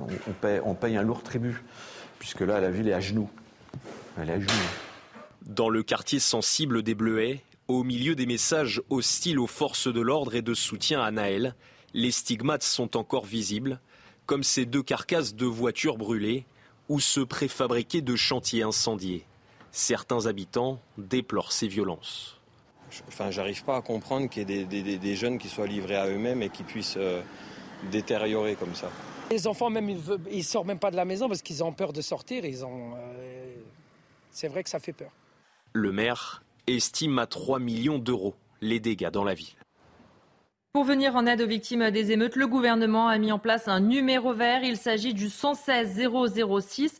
Il est censé simplifier et accélérer la constitution des dossiers d'indemnisation. Sont concernées les victimes les plus modestes de véhicules brûlés. Au moins 5600 d'entre eux ont été déclarés aux assureurs. Récemment acquitté pour des accusations de viol, Benjamin Mendy débarque à Lorient. L'ancien défenseur de Manchester City a rejoint le club breton pour deux saisons. Une annonce qui a pris euh, tout le monde de court, comme nous l'explique Michael Dos Santos. Cinq jours seulement après avoir été jugé non coupable de viol par la justice britannique, Benjamin Mendy a retrouvé un employeur. Sans équipe depuis la fin de son contrat avec le club anglais de Manchester City, le défenseur de 29 ans a signé un contrat de deux ans avec le FC Lorient. Une annonce surprise faite ce matin sur le site web du club breton. Après avoir satisfait à la traditionnelle visite médicale, Benjamin Mendy, champion du monde 2018, quadruple vainqueur de la Première Ligue sous les couleurs de Manchester City et champion de France de Ligue 1 avec Monaco notamment, vient renforcer l'effectif lorientais pour cette nouvelle saison. Accusé de viol et d'agression sexuelle par neuf femmes, Benjamin Mendy avait toujours évoqué des rapports consentis à son domicile. S'il a toujours nié les faits, il avait néanmoins été placé en détention provisoire pendant quatre mois en 2021. Dès aujourd'hui, le nouveau numéro 5 Lorientais va retrouver les entraînements avec son nouveau club après presque deux ans d'inactivité. Le mercure toujours au plus haut dans l'hémisphère nord. L'Europe souffre encore d'une chaleur extrême ce euh, mercredi dans plusieurs régions. Juillet 2023 est même en passe de devenir le mois de juillet le plus chaud jamais mesuré depuis 1940. Alors évidemment, chacun organise ses journées en fonction des températures. Hélène Charpie. Rome, le mercure dépasse les 40 degrés, mais pas d'excuses pour ces joggeurs assidus. Afin d'éviter la fournaise, chacun sa technique. Le seul moyen, c'est de faire les exercices tôt le matin. Je me suis levée à 5h30. J'essaie de me lever le plus tôt possible pour éviter la chaleur et faire mon footing au petit matin. Alors que Rome a enregistré un nouveau record à 41,8 degrés Celsius mardi 18 juillet, il est conseillé aux joggeurs de limiter la durée de leur réchauffement et évidemment de boire beaucoup. L'Italie subit une vague de chaleur extrême comme une bonne partie du sud de l'Europe. Dans le pays, le précédent record de 40,7 degrés avait été établi en juin 2022. L'invité de Soir Info aujourd'hui, c'est vous, David Levars. Bonsoir. Bonsoir. Vous êtes secrétaire général SCPN Police. Euh, on a beaucoup dit au moment euh, des émeutes que euh, notamment les dealers de drogue tenaient les quartiers. C'est ce qu'on semble voir à Cavaillon. Où on a vu que le 14 juillet, ce serait des dealers qui auraient organisé une sorte de fête pour les habitants. Est-ce que ça vous étonne ou vous, sur le terrain, vous dites non, c'est assez évident, on sait qui tient ces quartiers-là? Il ah, faut à la fois relativiser puis ouvrir les yeux. Euh, oui, il y a des quartiers où on sait très bien que les dealers sont en mesure, euh, euh, à certains endroits du territoire, de siffler entre guillemets la fin de la récré s'il y a des jeunes, parce que c'est pas les mêmes catégories d'âge, hein, ceux qui tiennent les plans stup et ceux qui font, qui sont auteurs de violences urbaines. C'est là où certains élus dans le passé se sont trompés. Ils pensaient qu'en ayant la paix sociale avec l'économie souterraine, ils auraient la paix publique. Non, c'est faux. C'est pas les mêmes. c'est arrivé dans des affaires comme en 2005 que les dealers disent maintenant ça suffit, le business s'écroule. Comment on le sait? Ben, euh, Par exemple sur des écoutes, dans des dossiers. On voit bien que dans des dossiers, quand vous avez des écoutes, euh, vous avez des gens qui parlent et qui disent ça commence à bien faire, il faut les remettre au pas ou euh, dans les appartements. Maintenant, c'est pas les dealers qui ont ramené l'ordre sur la séquence violence urbaine, parce que ce serait inquiétant. Et là, on pourrait se dire que la France est dans un sale état. Mais c'est pas la peine non plus de se mentir. À certains endroits, certains ont pu dire aux plus jeunes on arrête, on a du business à faire. Et puis quand on voit ce qui se passe, comme vous le dites, dans certaines villes, où ils sont capables aussi de faire une com positive, c'est-à-dire on achète avec l'argent de la drogue des choses qui servent aux jeunes, bah, finalement ils sont populaires et puis euh, ils s'installent plus tranquillement dans le quartier, là où les gens euh, à d'autres endroits se plaignent. Voilà, ça, notre travail à nous, c'est de faire en sorte qu'ils ne soient pas populaires, parce que c'est pas populaire de vendre la drogue et il faut les éradiquer de ces quartiers-là en faisant des opérations de police. On va revenir justement sur ces émeutes. On a vu par exemple une étude de l'IFOP montrer que les émeutiers étaient beaucoup plus nombreux que ce qu'a dit le gouvernement, qu'ils étaient beaucoup plus organisés que ce qu'a dit le gouvernement. Vous, effectivement, quand vous avez entendu certains euh, euh, ministres, par exemple, expliquer qu'ils n'étaient pas si nombreux que ça, euh, que certains ne comprenaient pas vraiment ce qu'ils faisaient, ça vous a heurté un peu quand vous vous confrontez au terrain d'entendre ça? Mais je, moi, je, veux bien donner un, entre guillemets un blanc-seing de, bonne foi aux politiques, parce que vous savez, entre la vision qu'on a sur le terrain et puis la vision politique, c'est normal qu'il y ait un décalage. Euh, moi, je constate plusieurs choses. J'ai fait les émeutes de 2005 euh, en tant que policier sur le terrain. J'en ai fait d'autres, moins entre guillemets médiatiques. Des épisodes de violence urbaine comme celui-là, il a été d'une intensité assez mm. étonnante.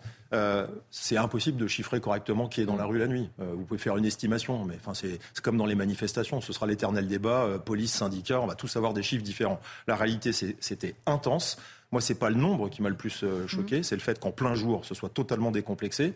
La marche blanche pour Naël a dégénéré en pleine journée. Il y a eu des saccages en pleine journée, du pillage en pleine journée. Il y a eu une décomplexion intégrale de ce qu'il y a en face d'eux, c'est-à-dire qu'on attaque du policier, du gendarme, des élus dans leur domicile.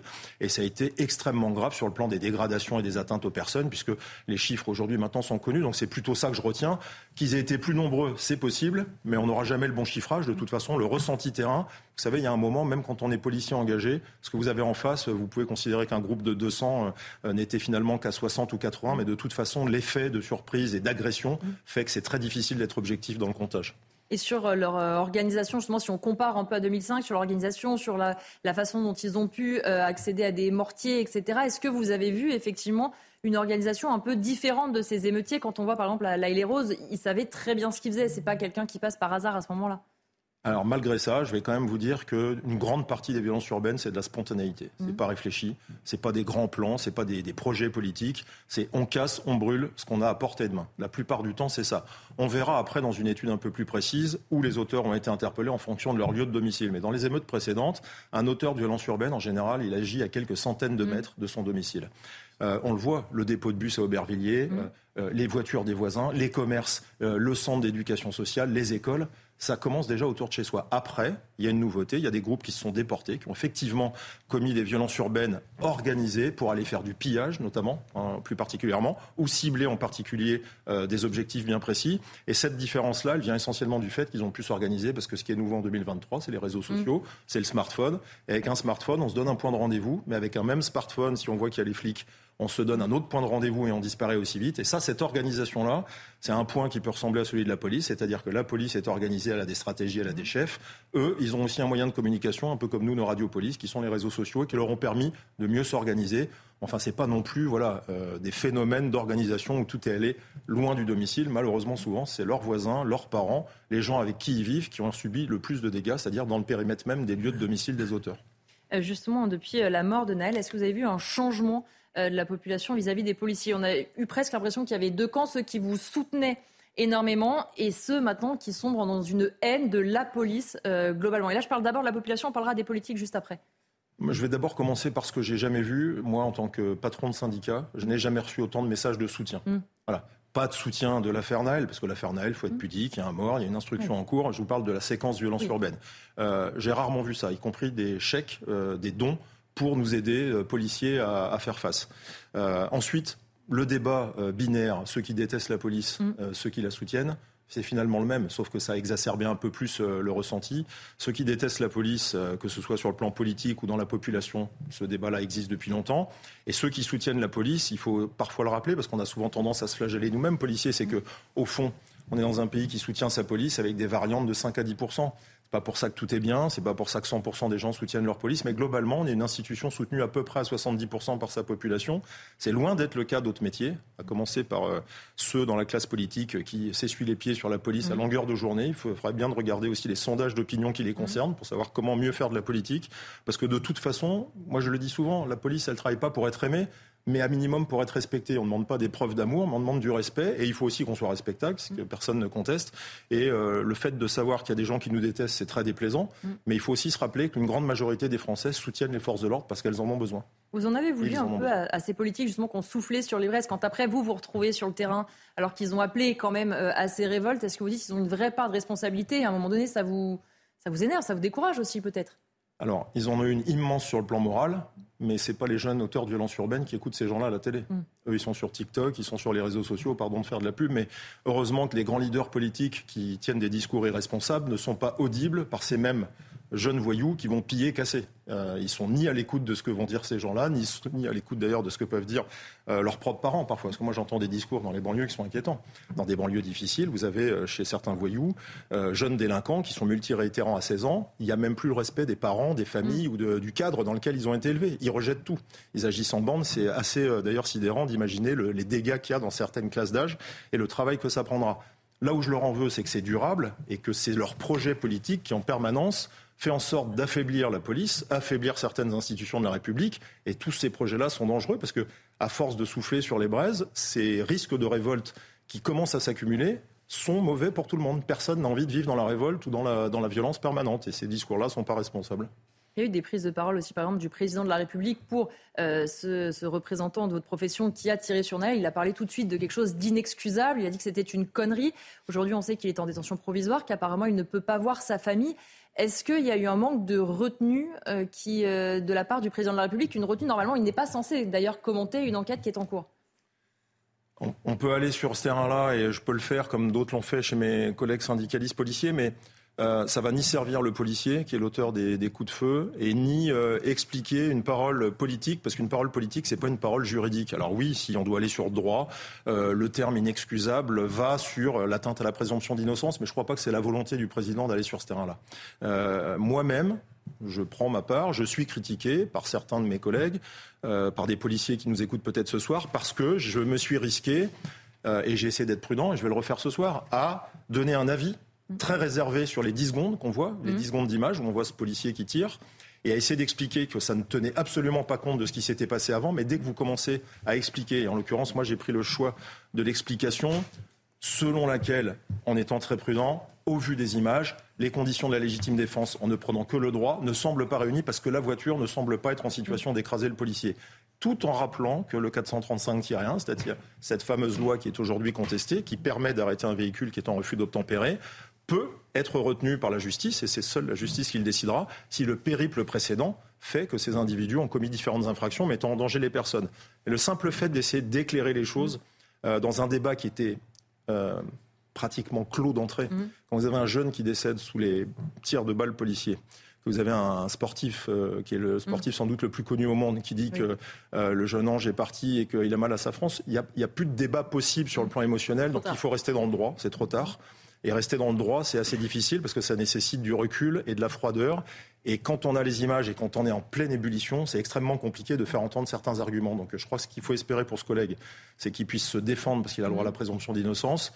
Moi, je commande jamais les décisions de justice, mais je peux être ému, et ça je le dis aussi sur ce plateau, à l'idée qu'on l'empêche de voir sa famille, parce que s'il est incarcéré au vu des motifs de trouble à l'ordre public ou de risque de fuite euh, dans l'enquête, je rappelle qu'il est le seul incarcéré et que de toute façon, les gens qui sont dehors sont libres de leur mouvement. Donc, euh, s'il y a une intention de ne pas lui faire voir sa famille, c'est peut-être un peu beaucoup et il faudrait que ça s'accélère. En tout cas, euh, je souhaite qu'il puisse le voir, la voir, parce que euh, ces conditions de détention, quand on est policier, il faut juste rappeler une chose il n'est pas allé au travail le matin pour tirer sur quelqu'un ou pour tuer quelqu'un. C'est un acte professionnel. Il est peut-être commis une erreur, mais on verra ce que dit la justice. Mais en attendant, il ne s'est pas levé le matin pour se dire qu'il allait tuer quelqu'un. Et c'est déjà suffisamment dur comme ça en respectant en plus le deuil de la famille. Le gouvernement avait promis dans les fameux 100 jours notamment le retour de l'ordre républicain. Euh, certains disent que c'est un échec. Vous, est-ce que vous dites des choses ont été euh, lancées, vont dans le bon sens, ou ces 100 jours, pour le coup, n'ont pas servi à grand-chose de votre côté, de manière vraiment concrète, sur le terrain, pas de grandes annonces euh? Bah, Sur le terrain, c'est impossible, surtout avec une séquence de violence urbaine comme ça, de vous dire que c'est formidable ces 100 jours, parce que cette crise, elle est arrivée pendant la période, donc on va considérer que c'est pas de chance, mais malheureusement, c'est une crise qui est qui couvait pas, mais dont l'élément déclencheur, on le savait tous, policiers, que le jour où il y aurait un événement de cette ampleur-là, euh, on risquait d'avoir euh, ce qui est sous euh, le tapis, mais qui n'est pas tellement sous le tapis, malheureusement, ce qu'on commande souvent dans vos émissions, ce qui se passe dans, dans, certains quartiers. En revanche, ce qu'il faut dire aussi, parce que quand il y a des choses qui avancent, on regarde beaucoup ce qui se passe du côté de la réforme de la justice. Mmh. Il faut voir ce qui se passe de façon positive, s'il y a des magistrats recrutés, des greffiers recrutés.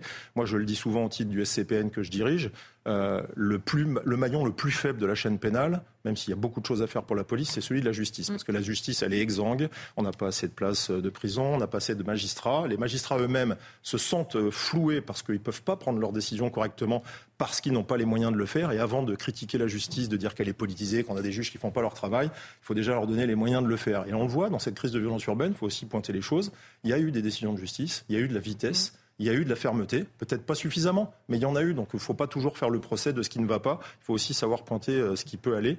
Et on voit que cette crise de violence urbaine, si on en fait les analyses concrètes, il y a une forte présence policière sur le terrain, il y a une action de la justice. Et avant de dire que c'est les dealers qui ont tout résolu, il faut aussi voir du mm. côté des institutions régaliennes euh, si ça a fonctionné. Vous parlez justement de cette force, euh, cette forte présence policière. Ça a été le cas au moment des émeutes, ça a été le cas pour le 14 juillet. Vous allez être encore beaucoup mobilisé, etc. Avec les JO. Vous allez tenir combien de temps comme ça? Parce qu'à chaque fois, c'est un dispositif exceptionnel de déploiement. Alors, certes, ça impressionne et ça a sans doute un effet, mais derrière, c'est des hommes, des femmes qu'on mobilise quand même. Alors ça, ça va être extrêmement compliqué et ça, c'est la tâche euh, du politique et le, ministre en est conscient. Euh, je l'ai rencontré récemment avec mmh. certains de mes collègues. Euh, la tension extrême dans laquelle se trouve l'institution police et nos amis gendarmes aussi euh, nécessite le plus grand recul sur le, je dirais, ce qu'on va engager sur les grands événements. Moi, je passe un message, mais le rugby, je pense que c'est, on le sait, traditionnellement un sport populaire qui ne mm. draine pas euh, certaines formes de délinquance. Il faut euh, savoir lâcher du lest pour mieux garder nos effectifs sur des moments mm. beaucoup plus compliqués. Je vous rappelle qu'il y a l'anniversaire du débarquement. Je crois qu'il y a une visite du pape. Il y a également euh, les Jeux Olympiques qui vont durer extrêmement longtemps et qui mm. sont un événement inter, enfin, planétaire, j'allais dire interplanétaire, mais enfin oui, ça peut même de regarder d'ailleurs. il faut anticiper tout ça pour permettre aux policiers de souffler. Il y a des grognes au sein de la police, il faut en tenir compte. Il y a un moment où les forces de l'ordre, vous l'avez dit, c'est des hommes et des femmes. Ils ont aussi des familles, ils ont des enfants. Et puis ils sont émus de ce qui peut se passer parce que c'est pas les propos tant du président, hein, je crois, qui ont choqué. C'est l'acceptation qu'un de leurs collègues, un des nôtres, soit mis en détention provisoire mm. quand on exerce son métier.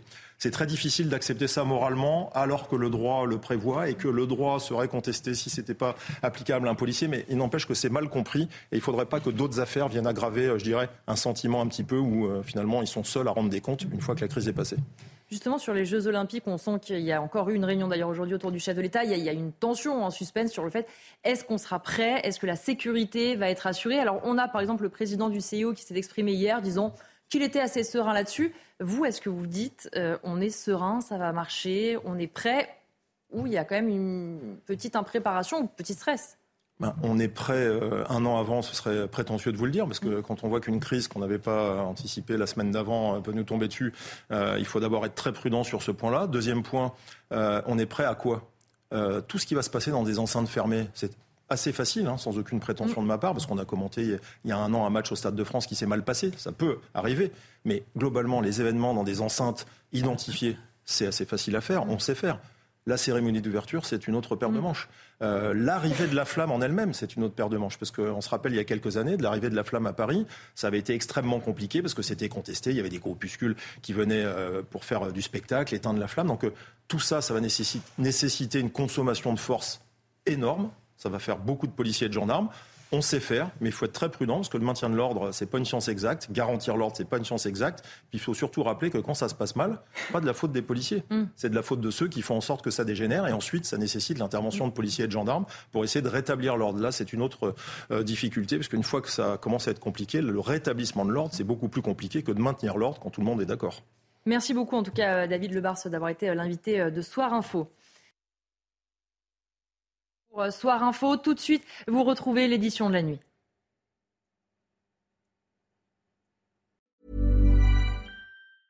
A lot can happen in the next three years. Like a chatbot may be your new best friend. But what won't change? Needing health insurance. United Healthcare Tri Term Medical Plans are available for these changing times Underwritten by Golden Rule Insurance Company, they offer budget-friendly, flexible coverage for people who are in between jobs or missed open enrollment. The plans last nearly three years in some states, with access to a nationwide network of doctors and hospitals. So for whatever tomorrow brings, United Healthcare Tri-Term Medical Plans may be for you. Learn more at uh1.com.